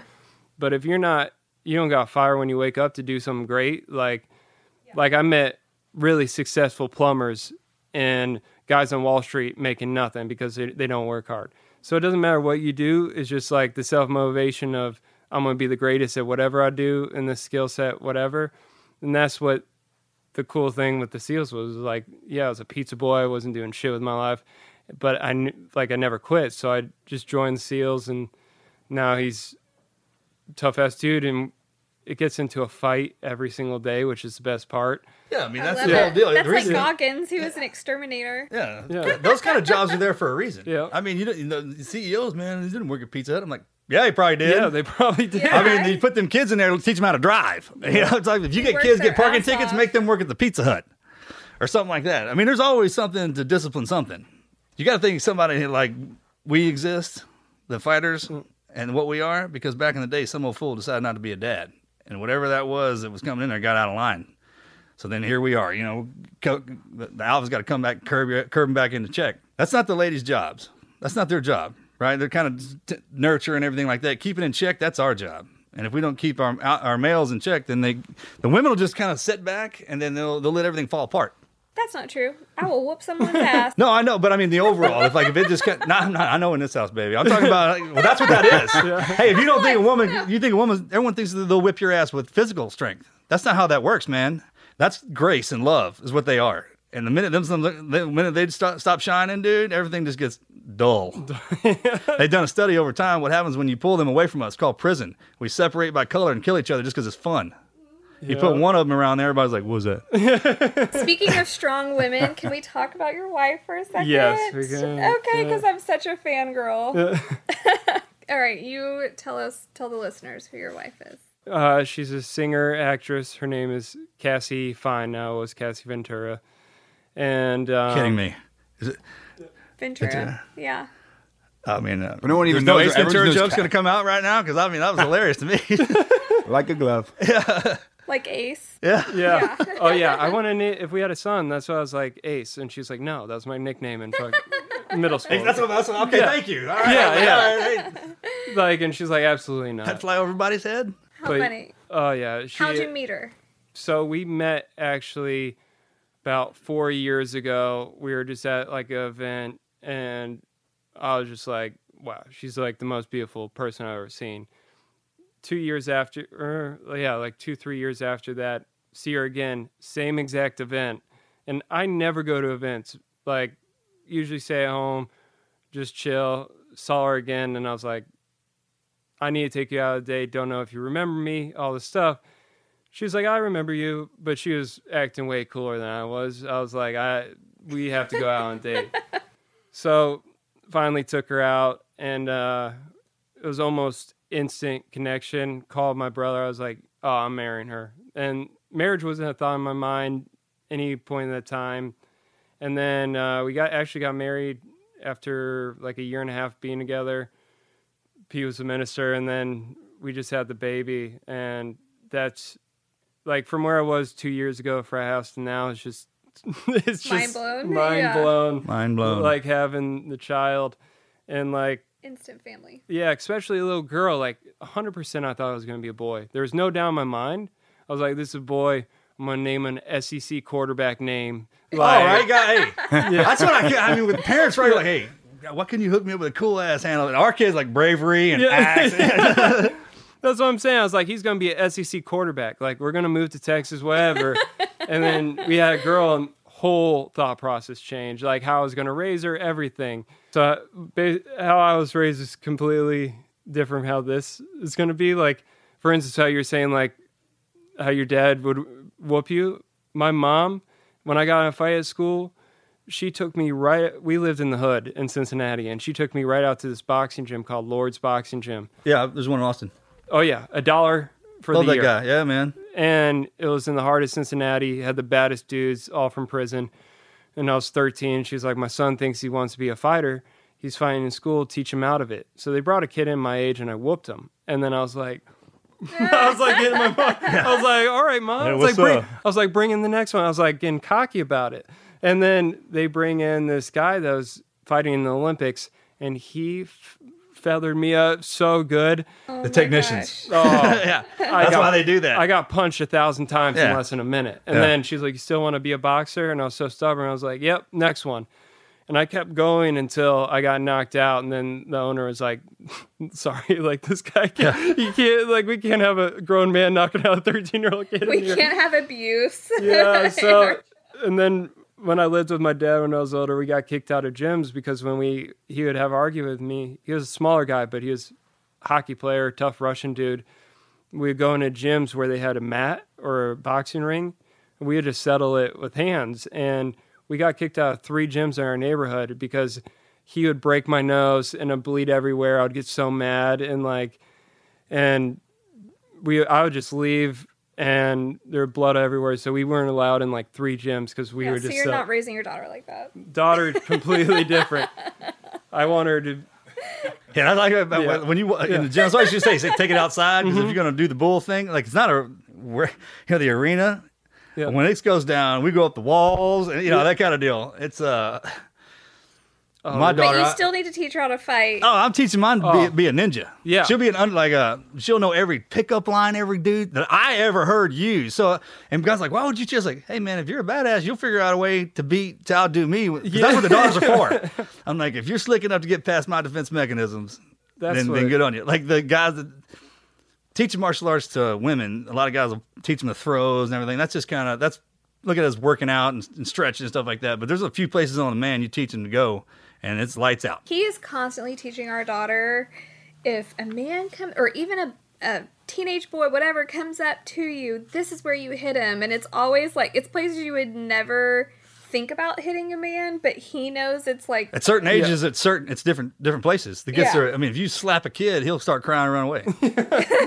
but he's like, poke him in their eyeballs, stick your finger up their nose or whatever. I'm like, what? That's the same way. I, so a daughter terrified me. Like it's the most special love I've ever had in my life. But like baby to five, that's the easy stage. What terrifies me is living in Los Angeles and like boys when she gets older. That frightens me more than anything in my life. So like I already told Cass, I was like Shane Sugar Shane Mosley is at the gym all the time. I was like, you're teaching her. Oh, yeah. hands as soon as she can throw. Oh, like, yeah. So that's kind of what I was with with Bruce, For Bruce Lee, right? When Yeah. he talks about movement and, and sleight of hand. So if you look at our ladies, what do they do well when you tangle up with them when you're dancing with them? They can move around through a guy like you can't believe. They flow. It's a flow Yeah. state. We don't have that. We're, we're straight ahead, kind of bowling Brute, through it, and they're finessing through the back sides and the front and around to make sure everything's intact. So if you teach a woman to throw a punch, that's kind of a that's not really what they do, man. If you teach them to move out of the way and push out of the way, if you spend all your time blocking instead of trying, you get hit when you go to throw a punch. Yep.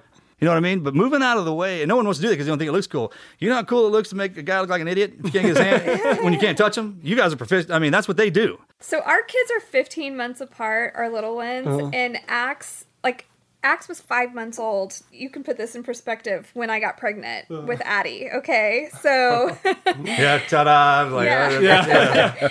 I told you we was getting hitched. yeah. So uh, Axe and Addie, they're about the same size because they're so close in age. He teaches them how to fight each other. The other night, she was really grumpy, and um, yeah, there is that stage. You know, Oh, girls! I mean, even at seven years old, are like PMS sometimes. And she was really cranky, and Axe cut in front of her at the toilet to pee first because he can do it quickly. And she got so mad at him, and I could just see it just in her head, like thinking, "What am I gonna do?" She just reaches over. He's peeing, and on the back of his arm, she pinches that like arm fat Oh. right there. Well, he's hanging a wire. Yeah. Listen, man, we're hanging a wire, he's dude. peeing, and she just pinches the crap out of him, and he's like, Don't be afraid to pee now, bro. and so it, when he's done peeing, he jumps behind her and puts her in a chokehold, and she wrestles. pee all over? she wrestles around, and she is just hitting him, and he ran off to his bedroom, and I was like, Addie, calm down, and. Finally, she calmed down for a minute, and as soon as I turned my back, she ran into his room and just slapped him in the face. I'm like, why are our kids so ruthless? But he teaches them. To So you were proud then. You were mad. You can't. Well, here's the deal. They won't do that if I, as soon as they feel me in the house. Oh yeah, if he was right there, they would have never done that. That's They that's what just happens when, that when the in bull's front around. Because number one rule is she, she's happy. So I'll every now and again, you know, she'll raise her voice, and if she has, she'll do everything she can. The minute I hear her raise her voice, I'll be like, "You say something, hon," and it, it'll be over right there. are like, okay. Yeah, but with, and I tell so with Adelaide, I'm like, hey, look, no boy's ever allowed to touch you unless you want. Uh, that- Later on, there's a few places right now. Don't worry about that. This Axe is different than you. I was like. I'm training him differently, so he he's he's going to take a little bit more pain than you are, so to speak. That's just how that is. Okay. The one rule with the ladies is you don't ever say so and so that boy hit me if he didn't do it, because we will automatically attack.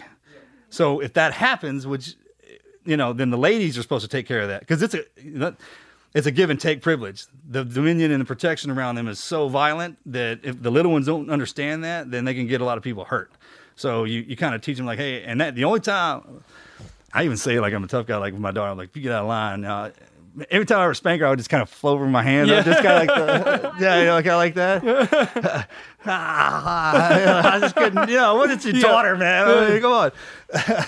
but, uh, you know, if she gets too out of line, I'll just start whipping her brother. You know, by the time I'm done with him, she'll be scared to death. Yeah. you know, with him, he knows, you know, I I don't ever out of anger. It's just a lesson, right? And the anticipation is usually if you're like, hey, I'm gonna whip your ass, go go in your room till uh, I come get you next week. And then they'll just have to think about get, that's what my dad would do to me. Yeah, I mean, it was a mind like every door, like in the middle of the night, you're like, oh my god, You know, and they just never showed up, right, to do it because of that anticipation. Like, man, I got out of line, dude. And if all it takes is a good tune-up. That's it. If you, if you never understand, you got to think the oldest person, if they get into a situation they've never been in, they're going to react like a child. That's what, why what you do is so critical and crucial because if you take them out around uh, and what we do, man, someone's always beating on you. And our awareness is completely different. You know, I, I, my eyes were messed up my at birth for my whole life. I don't, I don't have any depth perception at all. So my dad's like, I'm going to put some depth in your perception. So I react off pressure. Like when we when I get into a scrap, I usually have to get hit first. That's kind of how I know what was going down. And if I saw my blood, then it was on. That was it. You know, it was game on. The Christmas tree fell on me last year, man. By the time I was done with that some bitch, everyone Oh had my left. gosh, that was not fun in the house. I mean, you talk about that Hulk when I was putting a, uh, one of Adelaide's day beds together, and I couldn't put that last little pylon in it. You know, that's a test, right? I always look at your life as a test. My husband does not build things. Yeah, no, I'm not. I ain't no carpenter. No. I- man, look at the chicken house. You know that. No. Yeah, no. Hey, it's he sturdy. Does not build things. It's got enough nails in it. I'm he just saying, I tried to ain't no build her day bed and he couldn't figure out this last piece and I heard just thrashing going on in the bedroom. She'll just a- shut the door. We were in a rent house. and I opened the door to see what was going on. He had the panel of the daybed and he was trying to beat the ceiling fan off of the ceiling with it. He was so mad. So I just shut the door and I took the kids and we went outside. I'm like, he needs to have Bro, I took that thing out and dust started as Oh, bed. yeah. He By the time I was done there, it was destroyed- I he pulled out. destroyed the room. Baby furniture, strollers, and everything. It's that- weak stuff, you know. I don't, Oh. you know, I, I didn't break it that It's bad. hard. I was kidding. it's the toughest shit made, dude. It's hard to put oh, together. Oh, I put it together and it makes me so just angry. Cass is like, why don't we just get some hire someone to do this? I was like, no, like no. hey, I- hey, thank God for IKEA. Oh. Because I used to be like this, and what that does, man, is, is like that's back in the old days. It's pretty brilliant, Yeah. Right. So if your husband's getting out of line, buy him a, a, a the the what An the names? IKEA desk. Yeah, but they got names. They have great names. Yeah, is yeah. that the Remois? Or Yeah, is it- Oh my gosh, Oh, that is that's so awesome. funny. Well, congratulations on your new baby and your you. new marriage. I know this is the first time I'm actually away from the baby. So He was FaceTiming the whole I way. was here, though, FaceTiming. making sure. he- That's good, man. I like, Yeah. I, kind of knew what kind of dad I was. Man, I in the beginning, you know, I wound up hurting. You know, they can and I'm a medic, so I know what they can take, right? But you gotta have the finesse too. So, I, um, I mean, Melanie, one time the baby's crying all night, and she rolls over, and I, I'm like, "Hey, babe, I'll help you." Oh my gosh! So he told me when I was pregnant that um, I'm a Navy SEAL. I'm I work. I don't best say at- I probably say Oh, like I that. work, I work. I, I work best at night, and so I'll take night duty and acting all tough or whatever. And I'm like, okay. And mind you, we met and got married and got pregnant. Like everything happened super quick. So it, we didn't know each other super well. So I'm thinking, oh great, my husband's gonna have night duty, and I've had a baby before. I mean, at the time Hunter was 12, so I've been through all of this. I knew I didn't want to do night duty, and he's like, I got this. Mm-hmm. First night home from the hospital. First, It was tough being at the hospital. I was wore out. Oh. I needed a nap when we Yeah, got I mean, home. my- I was a little- hey, watch you go through that wore me out. man. first cry Axe did, I sit up and I feed him, and he's still kind of, you know, crying a little bit. And I look over at Marcus, and he literally, his eyes are open, and he does a quick close, quick tight close, and rolls over. And I'm like, "Are you fucking kidding me?" Yeah. So yeah, that happened. Yeah. the next day he woke up and he goes, I'm a shitbag husband. I'm sorry. And I go, and it, by that time I'd forgotten what happened. He goes, What? I said, Why are you shitbag? And he goes, I was totally awake all night. every time you open or every time you woke up, and I didn't, I didn't, I was too scared. I didn't know what to do. I mean, yeah, I'm, yeah, I'm usually laying in the. The reason being because at night seals, or if we're up, it's because we're hunting. no matter what it is, right? We're gonna just kind Oh, of. now so now that I, hey, spin now I'm at home, you know, I mean, they got baby music players. Yeah. My wife's letting the warm bell. There's a reason why they make it. If they gave us that crap in the field, see, it would just be like, because when we get coddled, we we sleep. You know, if there's no nothing going on, we'll lay there and die. He you know? never did night duty. Oh, I'm Ever. Okay. I'm taking notes. I was laying right I'm there. taking notes. I did. Yeah. Duty. Yeah, I, I did the night duty. Like I cleaned up the He duty. did clean, and I have to say this for all new husbands out there, he changed every diaper. That if he was home, he was changing diapers. Yeah, I, Really? I, I hear guys. Oh, I hear guys all the time, man. They're like, I don't do that. I don't do this. I'm like, I do everything, and my wife doesn't touch somebody else's shit. Yeah, well, I mean, uh, but I mean, like with a kid or anything I like that. I mean, but- oh, of course. I didn't. mean- I mean, like I'm talking like dog poop. My wife doesn't do that.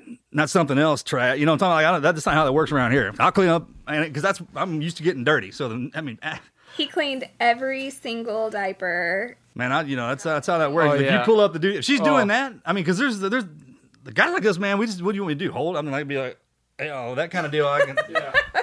Because every time I had, I'd be rough with him. You know, I was like, let's see what, because my GI Joe dolls, like, let's see if you can kick. You know, and I'm like, oh. I'm like, look at this sucker. And then, uh, He was really bad about not holding their heads up when they were infants. and I'm like, you have to hold the back of their head. And he's like, well, it, he looks fine. And I'm like, no, his head cannot be. I thought he was just like, I thought he was having a senior, man. I mean, like, got bobblehead dolls everywhere, and that, that's supposed to be like, hey. No, that is not. Or maybe that's why they're okay. bobbleheads. Like, if you don't do it, your kid's head look like that. Oh yeah. Yeah. I'm the diaper changing in the middle of the night, and when I'm home, I'm the quickest diaper change. Like it's almost It's a thing, right? Oh, I It's thought totally it a was making a. What's the- what's the competition. record? And, We and gotta the record. swaddling. Oh, Totally thing. Our baby hates to swaddle, though. I can't like for some Really? reason like, but. Cass is like, whenever I'm changing the clothes, I'm just like ripping them off and like moving around. She's like, "Be more gentle." I'm like, I'm like, I'm like, seems fine. Like I'm putting her on her legs, trying to teach her how to walk. She's like, "It's three weeks old." And I was like, Oh, what? Not time? Yeah, I was like, stop time. throwing. It's like I don't know the timeline, uh, like Yeah. of when they talk, walk. Yeah. Like I'm in. It's different for everybody. Oh yeah, I'm trying to teach her uppercuts and like. Oh, how every- cute. Yeah, so I'm learning I love that. part is the diapers. That's In the blink of an eye, they're going to be in college going to national championship. Yeah, I mean, th- that's literally that next version of you, right? Yeah. Like you wipe your own ass. Yeah. So I mean, that that's you know what that is. People who don't take anybody who doesn't take care of the kids, don't take care of themselves. Mm-hmm. That's just what that is. Plain and simple. The more you know, all that other stuff, man. Somebody else doing their duty, then they shouldn't have a kid. That's what marriage is. That whole concept, and it's nothing. When with marriage, it's nothing about anybody else or wh- what the sex part. That's not it. It's about the the kid. Mm-hmm. Because the most dangerous thing on this planet is an undisciplined human mind. Yeah. And whoever, and if, if somebody else is training somebody else's kid, that's like another animal training another animal. You know, it just, I mean, the, the genetic in the beginning disposition. So basically, what you've done is you've taken who, whoever it is that had a hold of them and put them in that other one. And then they're in the beginning, they're like, wait a minute, I don't know what in the heck's going on. So the marriage, the contract is to say, hey, truthfully, back in the day, they had kids, you, you had kids when you were young. And, and, and what happened was is both of you had to raise it and you fell in love with each other. That was the perpetual contract. I mean, you just because after that, after raising yourselves, you're like, man, let's just stay together. I'm more out, baby. More out." I don't know. Raised a baby by myself, and I was No, the mother, yeah, that's. I'm not saying it can't be done. I'm just saying the the whole when it comes to the marriage contracts. When you hear marriage, you're like, oh, life's funny, man, because you, it's designed for you to start at the bottom and climb all the way to the top and hang up and hit the bell, and then you want to kind of go back down. That's the fun ride. If you hang up at the top, you you kind of lose respect, and that's why the generations takes one to build it, and they usually crawl and then collapse. It's because they didn't. They started to enjoy all the benefits and not pass down what's the true benefit, uh, and that's the education behind it. You don't have to go to a schoolhouse. If if if, if your parents are successful, truthfully, they can train you. I mean, eh, things switch and go, and then you get that wild bull who likes to buck, and he's the one that goes out of the house, goes and, and picks up something else. Is that you? Yeah, but I always came back home. I'm more like a yeah. I got a base camp. You know, you got those long riders. Imagine truckers and and guys and your buddies who like to drive long distance. Those were the long riders back in the day. They're the ones get up on a pony and go. The fishermen, those offshore fishermen. I mean, those are the Yeah. you know the the adventurers. So, sorry, we've been talking your head off this whole time. Um, Do you want to talk about your gym that you're opening in Dallas? Oh yeah. So with the LA thing, it wasn't the right space or anything like that, and uh, basically, I want to recreate the same thing of almost a house, and have a whole gym space in it, but I want to still keep it different. So it's going to have the turf in it for the athletes. So I actually got what's what's cool is that the people I train all are investing in the gym and taking part ownership in it. So we're building a gym in Dallas where like a couple of the Cowboys and actors from Dallas, they want to open it up there, but it's the same house material like where it's the workout is pretty simple. Like everything I do is almost like a prison workout. Like I don't care if you press 300 pounds. Like you need to control your body weight first. What you can do with your body is everything. Like if you can squat 700 pounds, cool. But if you can't do a squat jump, then what what's your use? And so the gym is almost pretty basic. It's super nice on the inside, and then I want to bring in um, basically scientists and people that are different um, to instruct people on like their mind or alter- alternative things to heal their body and their brain. Like I've had probably 10 concussions and broke my face a couple times. Yeah, it's just kind of putting it back in. Just, Yeah, just yeah, we had to a, a lot of so- noodles around. Yeah, so yeah, yeah, right. It's kind Yeah. of what was that? Yeah. so I want to bring in different people to that are kind of like off the book, whatever, and make this kind of environment where people hang out. Have you work been to the um the Brain Center in Dallas? I haven't. That's so his twin brothers, where he should be here for this. Um, He's the brain man. he's the brain man. He he worked. He went to school for He's probably the foremost expert on brain science and yeah. He went to school for brain science. After the SEAL teams, he got his master's in neurocognitive. yeah, he had studied how to fix me. Yeah, that's what it was. Yeah, like I and was then, jacked up. but he worked at the Brain Center in Dallas, and apparently there's it's a really good facility. I was just thinking about back in the day when houses were built real big, just like the you started with a log cabin, probably a tent, right? And then Mm-hmm. you built into a log cabin. It's kind of like the space station. Right now, it's a log cabin. Eventually, it'll be a hotel and then a city. When you build that gym, it's usually by yourself. So you build something that's kind of small, and somebody comes in. They start. You do the mentor program where they build themselves a room. I'm like, you, that's what you're training you guys to do. Is like, you want me to, you want to be remembered in here and, tra- and pass down to the next kid. You build your room in here, so we'll remember you, and you're the you're the center pin, right? You kind of sit there and you train them, and then when they, they come in, I mean, literally, you know, you can you do one pull up at the gate. All right, once you get one pull up, then you run a mile in here, see what you find. Once you get past that, you keep working your way back, right? Yep. For the young ones, like I don't know, something crazy back there. Everybody who comes out of there is freaking, you know, hard as nails. I, I started that program for the kids, and if they go through the entire life, it's a life thing. Start when you're young, right? You know, you get T and Q behind your name. Mhm. And like, man, your team never quit qualified. Just you can go do. You see one of them walking around, pick them up, right? I mean, who else is? That's what we're supposed to do. Uh, education just doesn't come from a certified teacher in, in the in the schoolhouses. Tho- That's what those are certified to do. And you don't need the diploma on the deal is is the first part of it. But those scars are the other ones, man. That chipped teeth, like, hey, man, I wrangled with a freaking bull. Let me tell, me that, tell me that story and tell me the uh, what I shouldn't do. You know what I mean? It's kind of like, all right, if you're walking around, you see this, don't do that because it'll, man, you'll go for this ride. And some of them guys will go like they're supposed to, and then the other ones are supposed to go in there and experience it so they can pass it down. Because everything evolves. It's kind of like with the police department in the streets. You know, you make our cops softer, the streets get harder. That's why they're the streets. Man, first time you get hit in the face, see your blood, you think you're dying. Are you gonna um open this like to the public, or is it gonna be word of mouth still? Uh, it's going to be open to the public. So what I'm doing is doing um, Dallas, Vancouver, New Orleans, and I'm partnering with New Orleans Boxing Club. You know what you ought to do, man, is you ought to tell them where, where they're at in the city, but don't tell them exactly where. Yeah, And, and- and that's how you start your word of mouth. Yeah, So it's and- actually and- a great and- idea. and- and Yeah. Anybody who knows has the card with the address from the place. And when you run across somebody who you think is worthy enough to go through, or one of your students is worthy enough to actually see you, make a coin. Oh yeah. You know what I'm talking about? Like somebody walking around with a coin and they see some kid. you He know, always like- has clever scavenger. Put the coin in the door. things. That's what opens That's it. what it's all about. Yeah. I mean, I, I got treasure maps going every, every time. She, here's the thing, man. Wife loves going on vacations. I love going on treasure hunts. So I take stuff and drop it. All. I mean, I got stuff. Barry's thing. I mean, all at, at the Coliseum over. in Rome. so when I die, hey, my kids, man, you want to find some treasure? I got it planted everywhere. That's the You- coolest thing ever. Yeah, you find that's stuff. the coolest thing. I've he even has our oldest um hunter he just got back from thailand he's always traveling around the world and he had him bury things in budapest Everywhere. in Around the world. Thailand, in uh, Paris, all all through Germany. Yep. Um, and Hunter, he takes a screenshot of the coordinates on his um on his GPS on his phone, so we know the exact coordinates of where it is, and he writes it in his treasure map. I tell you what, you your proteges you train, if they're qualified, because you are. That's what this is. This kind of an interview for Team Never Quit. You, you, you made it, right? Appreciate that. Yeah, you're welcome. Thank you. I mean, I, we love what you do, Yeah. man. Otherwise, you wouldn't. I mean, coming through the gate, I don't just let anybody back here. You know, you, we mo- we do most. Of it. They call this place over the. Valhalla for a reason. it's, it's warrior heaven. I mean, that's where you get beat to death and nothing left, and you still gave everything you got to everybody else but yourself. And you made yourself better to help everybody around you. And the only way you could do that was have nothing.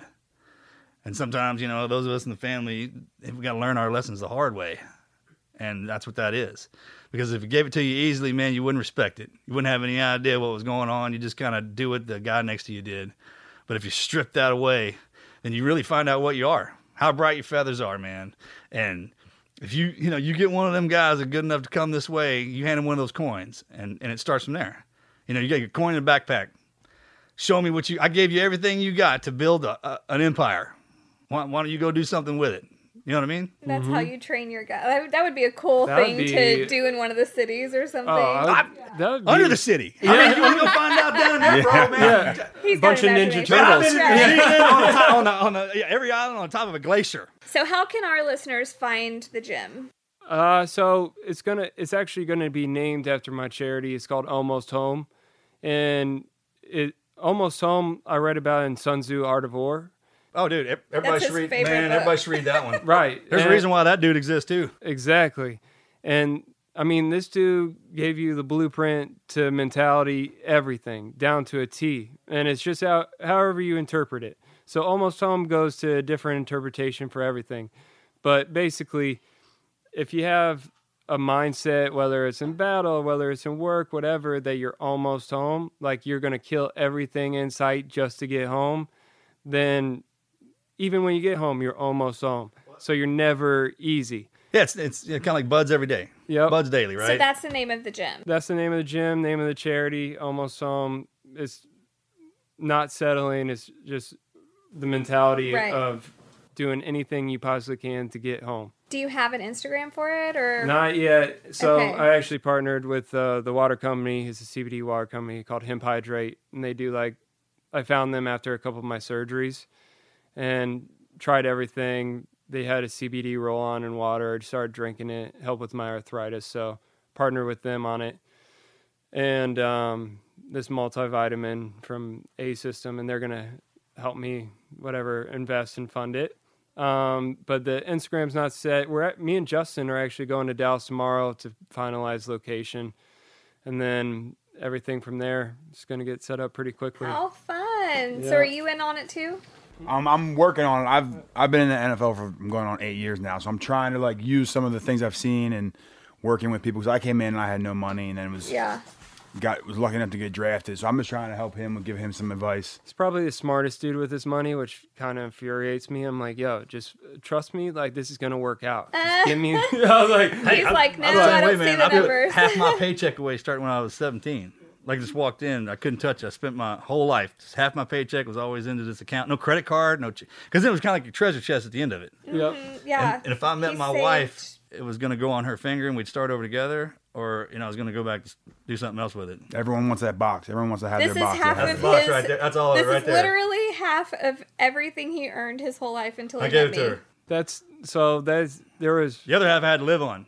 I didn't have anything. It, actually, Yeah. all of it was for her. Different generation type thing, but they they have an app where it takes out a certain amount of money every week, and I had two things on it. One was savings. Like I never had a credit card, just got one literally last week because I'm trying to buy a house. Like, Mhm. but my dad was always, "You're gonna put your money under your bed. You're gonna save it. You're gonna pay Yeah. everything in cash, whatever."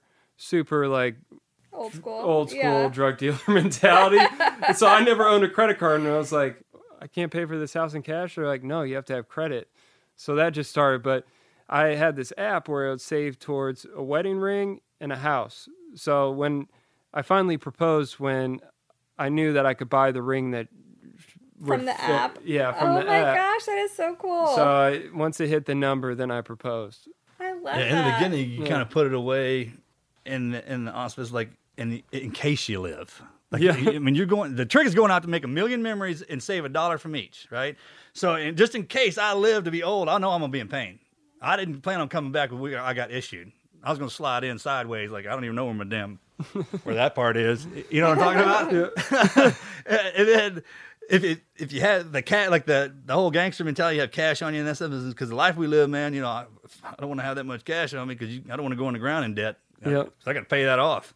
So it's Yeah. and then if you get to that point, it's all for that. If you Yep. literally don't care about anything, and the money part, that that's a that doesn't even really exist, man. It's we'll make it the currency's this. Yep. I mean, everybody makes that money to get the respect to get what comes with it. I mean, take it away from them, they're nothing. That's why a lot of them young, you're not supposed to be rich when you're young. Mhm. Yeah. Because rich is Gotta life. earn that respect Yeah, because they're taking money away. Then what are you? A bu- hundred- I Here's see the it big deal. If you take it away from them when, after a long time, especially if you if you've been bad about it, like if you just blow it in everybody's face and show how rich you are, and but think about that. So make sure the respect you carry is your own, because if somebody else loses it, then you will too. If it's if it's not yours, I mean, kind of write your own story. I think before you came down here, you wrote it all out. It wouldn't want to be easy, right? Not for the hardest of among us. That's yeah, exactly. And especially with money, it's never equated to happiness or success, whatever. It's always my everyone's happiness is different, and mine would be freedom. So like freedom to do whatever I want. That sometimes comes with money. So like if I want to call up Justin, like let's go to Bogota. Money is going to help me get a plane ticket, Yeah. and that's the freedom of doing that. So like Yeah. that that's always like in the in the back background the work comes first but Right. Well, what you love, and that's the thing. It's like, do you have man? We got yachts and boats. I was like, no, man, I got buddies that got them. Yeah, man, they love hanging out with us, man. Because one guy loves. You can tell he's probably if he's always on that thing, he's always he's a sailor, right? And he- Yeah. the- you want a guy like from every crew. Like, if, you're, if you live in the country, get you a city friend. And I mean, and find every personality. I think he does. He's got cowboy friends Yeah, I in mean, Compton. you know what I'm talking about, right? Oh, yeah. That- that's all how that works. to- And each one of them has a strength as you have as a weakness. Exactly. So when you put them all together, those are the guys, man. You see those crews, you know they they don't don't don't mess with them. First, like a pack, right? Yeah. And they have no matter what, go, they just live for the ride. Like when my friends and I are together, they all have expensive cars now, man. But we take them, tear them up. It's like throwing on expensive body armor. Let's see what we, see what this thing See can do, do. man. You know You got insurance? Yeah. I'm gonna tear the wheels off of this. Yeah, there's that too. So, that- and that's the reason they look, man. My wife's, I got a unicorn right here. Okay, so they know when to send us off back to the boys. One, they want that. They want a little buck in you too. If they break it too much, then they'll go wondering for another Mustang. So if they see that, you get that. And I mean, you go to those places when you don't have to apologize in the morning. They send our asses to the middle of nowhere. You know, man, you couldn't hear if a bomb went off. and we just have the best time. And I until we get it out of our system. I mean, the, the most civilized, just doctorate lawyers, you name it across the board. Guys that are more in that profession of calmness, like if, Oh. if it's a freak out thing and they're the calm ones, trust me on the back end, them dudes, if you see them venting, leave them alone. They got they got to bottle it up for so yeah, long. I mean, like, I, don't care what they thing look loose. like. I mean, you would like the, The best gift I ever bought him was um, for Father's Day one year. I had I ran out of ideas. Like the first couple of years we were married, I tried. He's not a materialistic person, so he doesn't care about like fancy clothes or fancy shoes or anything like that. So I couldn't. I didn't know what to get him. Um, so I bought four piece of shit best guess there. cars for like 200 bucks a piece. And I let him. So I, me and my friends could go tear them up. so they could go tear him up, like jump. How cool is that? that's that's I the mean, we best have pictures gift. all over it the wall of was the best gift ever because he, it was a thing for him and his friends to do. It was like a, a dream from like a TV show Let me tell you how or smart this woman is, man. Okay, if you know what your husband is, like he used to get beat up and bloody and, and this, that, and the other. She broke, she, she like tamed me. She didn't break me, right? So she kind of figured she would buy me stuff in the beginning that I would just look at, you know, and I want to look at her. But that lawn equipment and Oh, all the blades and everything, like that, that tore that mower out there. It's like, hey, I, I'm going back there to try and outwork that bull. I'm gonna, I'm gonna jump on that some bitch's back and right. She has to bring me off of it because I'm like, get over here. You know, He'll mow all damn day. Yeah, I got a, I got a leaf blower and a power washer for Christmas. Yeah. best ever. I mean, I was like, It's the best Yeah. And then she moves me into the kitchen. She's like, you know, I was cooking dinner. Oh, I got and a then I'm bunch in of there. I knives. kind of look around, man. I was like, wait a minute. There's freaking knives everywhere. I mean, I throw at the. I don't do this, you know. But I mean, I was like, what, whatever. And I get to play with fire. So now he cooks. So I mean, he dudes ever knows- figure out that the being in the house, is the easy part, it's over. Yeah, yeah, yeah. it just is, man. I was like, but I, I tell you what, I've never. I got a whole new. There's a reason why you do that. Like in the beginning, if you're not interested in something, it's not time. It means you have to learn another component to under, to appreciate the backside. And if you don't do that, you'll never truly enjoy the whole ride. So when I got in, in there, man, I, I I could do dude food, you know, cook and stuff like that. But I Oh no, uh, he does like chef food, like a halibut with a white wine reduction over roasted kale or whatever. Like he, it looks like a five star restaurant. But we've been married for over nine years, and this just started. yeah, like it took me a while to months get you know get the hang of it, man. Did you learn this like recently, or you knew? Oh, He's yeah. a YouTube. He watches everything on YouTube. Best teacher ever. It's the best teacher of all time. I mean, you don't need to go anywhere. You just that's that that my that I look like this is a window into our universe. If I want to see something what somebody's doing, I'll just turn it on and and watch them. He's got this. He has like a couple of different YouTube. I call them my intel officers. Yeah. whatever she, whatever. That's how I do it. I mean, like when I put my that apron on, I was like, everybody kind of makes fun. I was like, man, it's like body armor. One I of carry them knives in and all kinds of stuff. is so funny. He's a gay Jew, and Yeah. he uh, He's great, dude. Cook. yeah he can cook. His, everything is amazing, but he's very sexual in his talk, and so he'll be like, "All right, grab those sausages. That I like the real big ones, and grab them tight." And Marcus is like, "Shut the fuck up, Jeffrey." And then, yeah, I pull out one of those big old uh, breakfast. I was like, got it. it's so funny yeah, dude, watching I- him cook. We did we did talk to Pete earlier today, and he told us something about a feeding. Yeah. So he does. He Marcus used to, once he started cooking, he stopped doing the feedings, which Pete ha- hasn't been here since that happened. But um, Yeah, they're a little, well, you know, I mean, kind of like a predator. it's very weird. He in the middle of the night, he'll go to bed. We go to bed together, and then he'll get up like a zombie. Like he'll just sit up in bed and sit there for a minute. I think with your eyes closed, and then walks Using to the force. walks to the kitchen like a zombie and pulls everything out of the refrigerator. Whatever's cooked. It could be uh, cooked steak that was left over with um, a cherry pie and yeah, sushi or whatever. Like whatever's in there, and he puts it in a bowl. And he'll put chocolate syrup on it and honey, mustard. That's what he really wants. Oh yeah, That's mustard. what you really want to do. You gotta do Man, that. I'll have a steak and the cereal with some milk, some cocoa puffs. I'm telling you, it's the weirdest combination. And when people spend the night, That's why I don't let anybody out, or I don't eat out in public. I'm kind of picking at it, but well, but that's why we don't stay at anybody's houses because the shit he pulls out of their fridge and they come in the next day and it's just it's all gone and it's the kitchen's a I mean, mess. yeah, well, But it's so funny. Like the his, people think they eat a lot. no, That's this not- is this isn't just a bowl. This is I mean, two boxes of cereal, this is a lot of fucking four or five food. steak. uh, So basically, I was trained this way. I mean, you got. No I got other a predator seal at that I know and does I got it. my eyes closed. It's dark. And I, I, you know, put the women and children to bed and go looking for dinner. Yeah. You understand? So when I, it's like when as soon as that thing opens up, I, I can't believe it's like it was it's awesome to stare. I didn't have that growing up. You know, refrigerator. I kind of look at that, and my eyes are closed, and then I start smelling, and it's just uh, the predator feed. It's a it's a feed. And so we I- call we call it the Just feeding. like that's why I, I eat and I, I pass out just like a predator. And I wake up. Man, I'm not hungry during the day. I go 900 miles an hour, dude. But I can only eat one. There's times in, in what I did. You know, the guys I ran around with hard as they come. But There's- none of them eat like that. And yeah, that's a little weird. But hey, we're all different. Gotta have your, your Well, differences. when people spend the night, Yeah. especially Emmett stayed here for so long, It's- it Emmett would little- just stay up and he'd watch it and he'd video it and send it to his dad because it's such a bizarre thing. I have one girlfriend that's a vegan and she watched him and she was like, "Holy shit!" I was like, hey, I was like, you want some? I was, She goes, How is he eating that much food?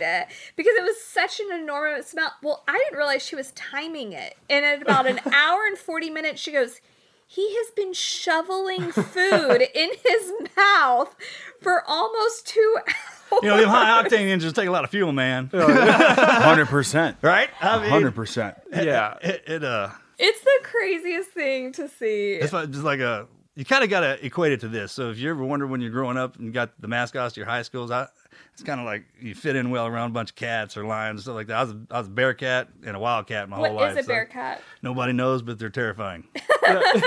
Orange and white, apparently. Yeah. You know what I mean? It's a cross between a bear and a cat back in the day. Decided to hook up. Man, it just got Western from there. I mean, bear strength, wildcat attitude.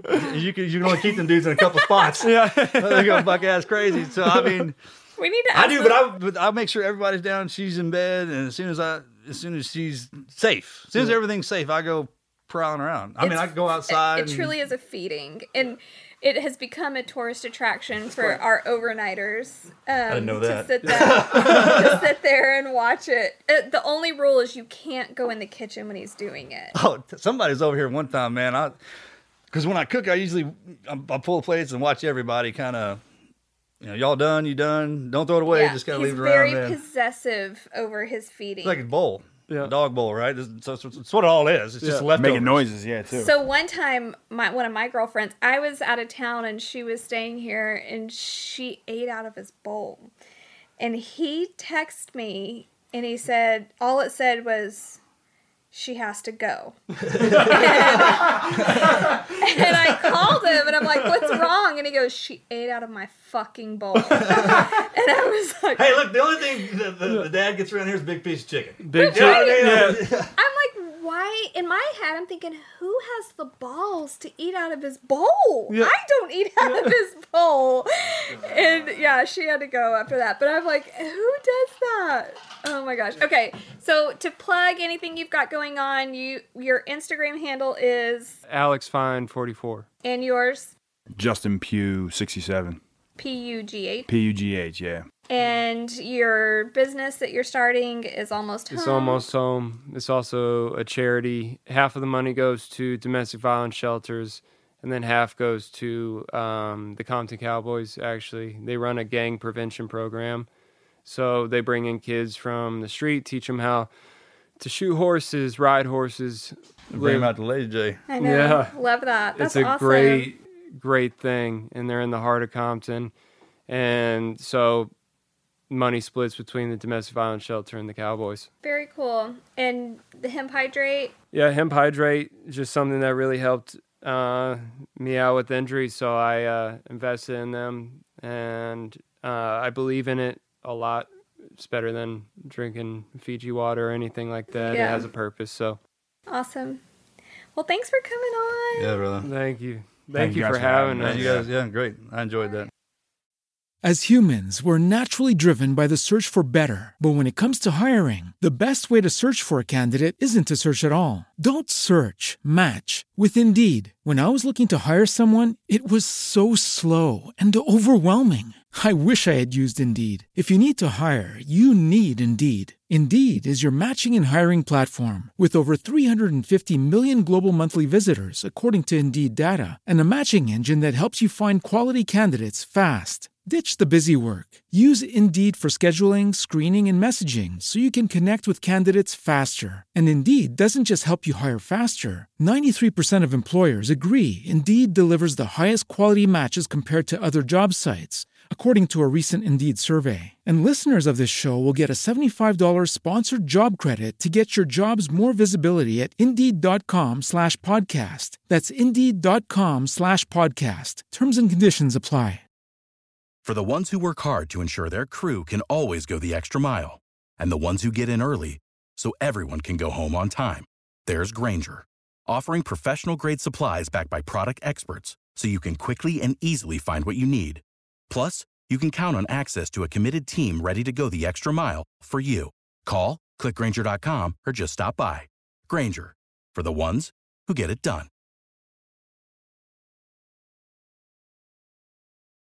All right, guys, it's that time for another listener story. Today's listener story comes from Mackenzie Mercer, and Mackenzie writes As a 16 year old girl growing up in this amazing next generation, it's kind of hard to find yourself. My life was changed by a Marine Corps recruiter. Marcus actually had probably heard about us because we represent Team Never Quit in Northwest Ohio region. Our office carries our TNQ flag on all of our runs. My Never Quit story happens to start on March 24th, 2013. This was the exact date I became interested in the Marine Corps. A 13 year old girl now wanted to be a Marine, not a princess. It's kind of funny. I called a recruiter at 13. I took a card from a stand in the mall and I called a recruiter. And at the age of 13, I told a recruiter I wanted to join. I told him I wanted to go tomorrow. He said I was a little too young, just a little bit, but he did say that I could come to PT and try it one time. I said I would, and I was excited. So at 13, I went to my first Marine Corps PT, and now I'm 16 and doing 15 pull ups on a normal day. I wouldn't have been able to come this far without that role model, and I'm very thankful for my recruiter. This leads me to my other never quit story. My eighth grade year in school, I beat all odds to be awarded the honor of laying the wreath at the Tomb of the Unknown Soldier. That was only the beginning.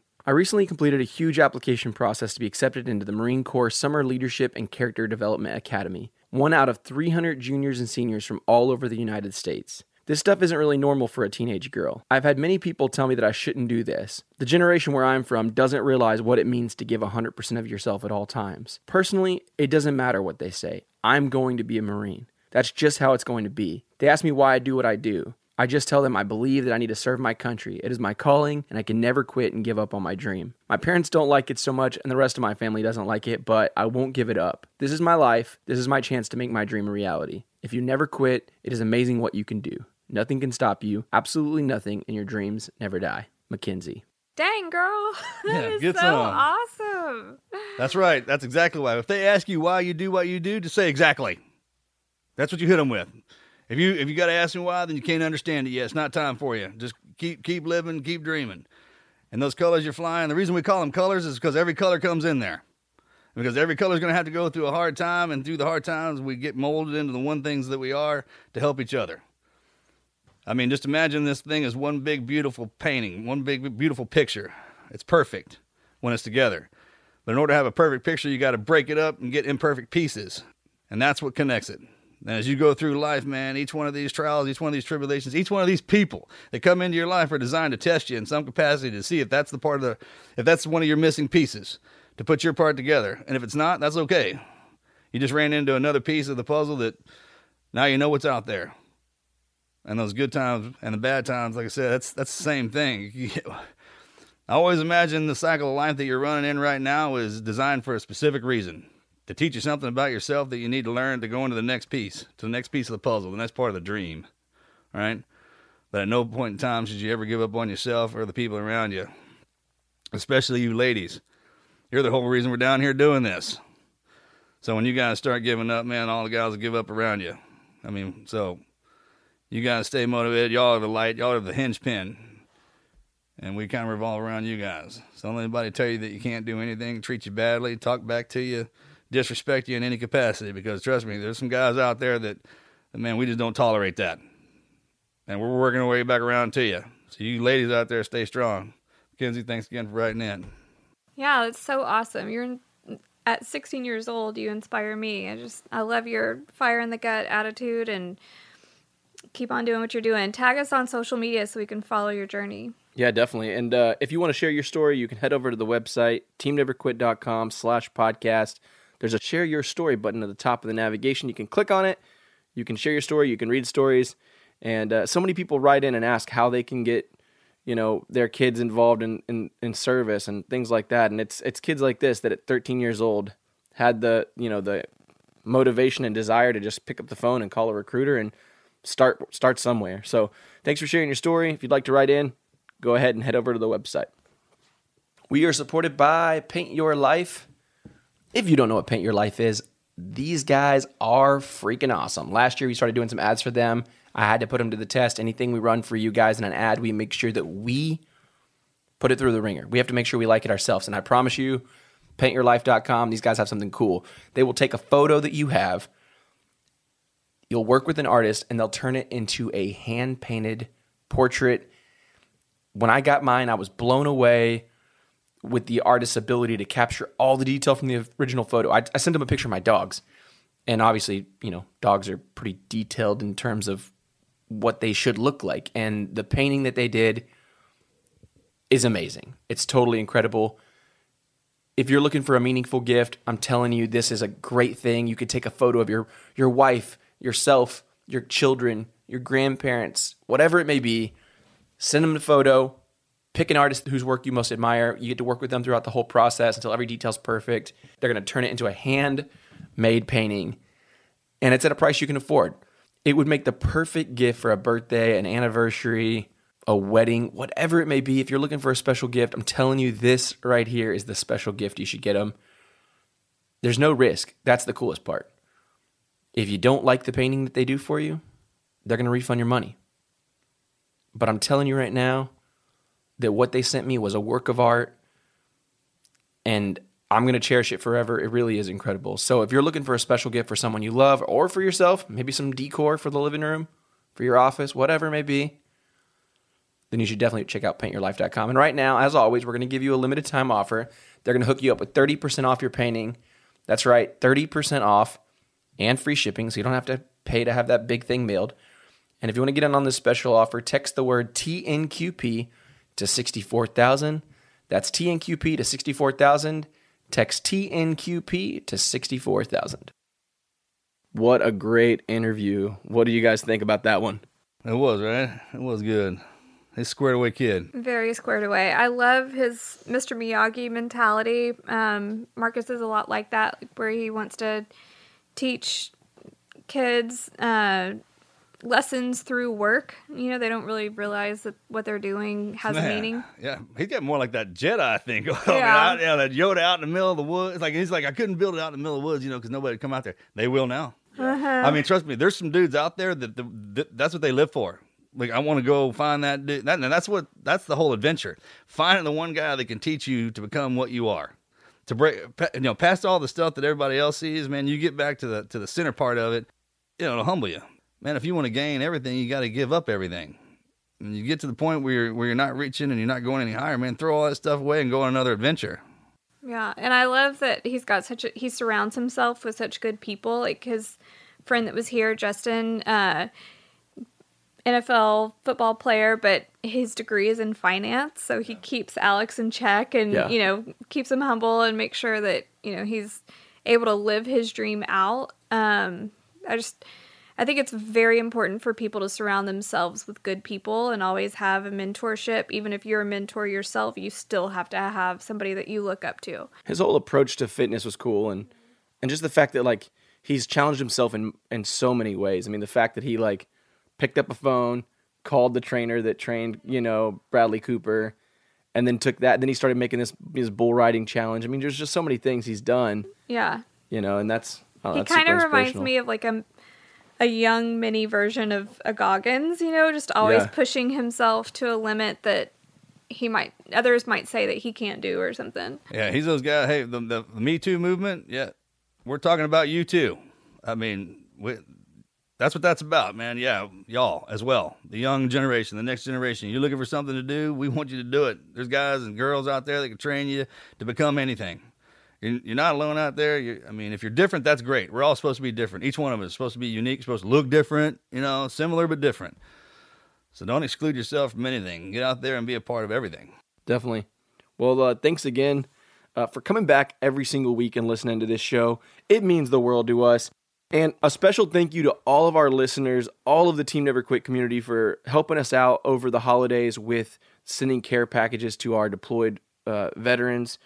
We sent so many packages out.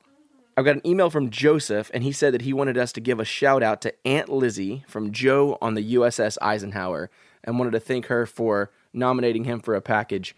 So I thought that was really cool that, you know, it means a lot that you guys come together and that's why we do this podcast to to support our community. So thank you. Yeah, I got several uh, messages back from people that we sent stuff to, whether. Uh, and we had so many people donate towards the care packages. My Pillow donated a hundred pillows. Yeah, man, Mike, them guys are awesome. Yeah, I, I mean, we're not doing an ad for them or anything like that. We just No, that feels just awesome. yeah, I reached out asking for um, like a military discount because I was going to purchase them, and instead they came back and said, "We'll donate these," which was so unexpected and so awesome that they did that. And then the people that received them were like, "You." You don't realize the little things that you miss when you're on deployment, but a good pillow is one of them. Um, Black Rifle Coffee donated a ton of coffee that we sent out. Um, Forged donated some awesome Oh, stuff. man. Hey, look, I forged. remember. yeah, I mean, we had um, even our locals, uh, Royers Pies in uh, Round Top, Texas, donated. A, I mean, hundreds of like these little mini pies that don't go bad for a while. They're uh, the non-perishable. You know, they don't have like fruit filling in them. Um, and uh, for Christmas, you know, they got to have a fudge brownie pie. yeah. a little taste of home. It was really cool. I remember my first deployment. I took everything I owned that I got issued. I did, man. You don't know, right? It's like I need all this stuff. But all yeah, it. yeah, towards the last night, I had like one box, and it, it always had a pillow in it. That, that that deployment pillow is huge. Mine was so funky it walked away. I never saw it again after my last deployment. It just decided to, he was, was going to retire, which is cool. I did too, but Probably a good idea. yeah. I mean, at the end of it, sleeping on the ground. I mean, up, for days, leaning against the wall, kind of sneaking some sleep in, man. If you, ever- whenever you get back to your, not even a hot shower, you know, the, most of the water pressure is just heavy enough to pour, you know, like pouring a bottle of water. That's what it is. But you crawl in there and that pillow's in there, man. It's just something to it. It's like, ah. Warrior Flask is another one that sent hundreds and hundreds of um like bottles, like Yeah. flask bottles or whatever, um water bottles and I mean we don't even know them. They just sent that. It's just it's really cool how many people came together and then just like te- we had teachers that would have their whole classrooms write notes to them, just morale boosters. Very, very cool for everybody to do that at Christmas. It took a lot of volunteer hours to package Yeah, all, did. Of, all of the uh, boxes. So everyone that volunteered, we're just really grateful for y'all. And Oh, yeah. Thank you. Yeah, and most importantly, just to the whole team. We guys, we can't do this without you guys, so we just appreciate y'all. Well, we couldn't do it without yeah, Anybody. all of you. Yeah, exactly. right. Uh, every single one of you are crucial. So thank you so much for that. If you want to be the first one to know when we drop new episodes, make sure you subscribe to the show. We release episodes every single Wednesday. You can press the purple subscribe button on Apple Podcasts. We're also available on any other major podcast player, and you make sure you be notified when we release new episodes. Make sure to share the episode with a friend if you think that this might motivate them. Hey, this is the episode to share with them, and then share all the other episodes too. There's some really great episodes we've done in the past. We love you guys. Check us back next Wednesday for another awesome episode. I have to give one more shout out. If Do we could put it in there, Jesuit Strake uh, School in Houston, they donated so much stuff. Like the students and the parents uh, did this huge donation collection, um, and a bunch of churches around Houston did big donation collections. I just, I know. I know, but it- it literally, There's we a need to- lot. there There's so many people. Yeah, and we the way we kind of way that we want to look at it, the way we thank you guys is to make sure that we do our jobs on our end. I mean, I, we can't possibly get out there and tell it, but we we will. We're working on it. We'll eventually get around to you. That's Thank you for your, Yeah. thank you for it. Yeah, thanks.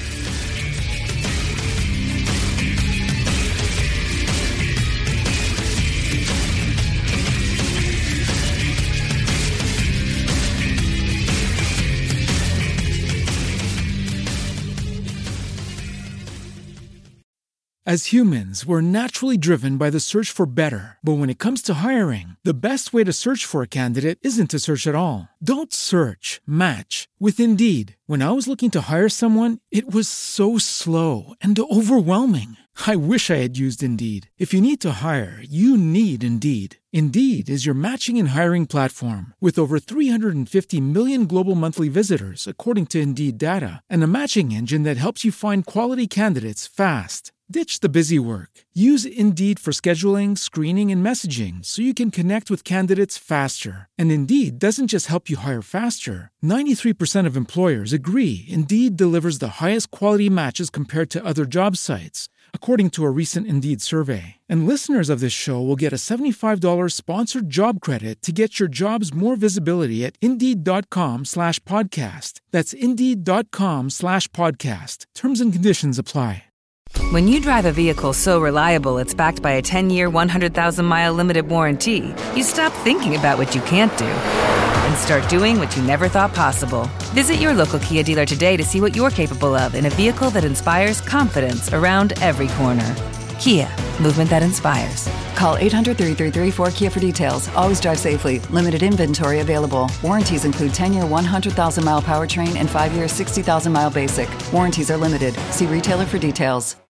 As humans, we're naturally driven by the search for better. But when it comes to hiring, the best way to search for a candidate isn't to search at all. Don't search, match with Indeed. When I was looking to hire someone, it was so slow and overwhelming.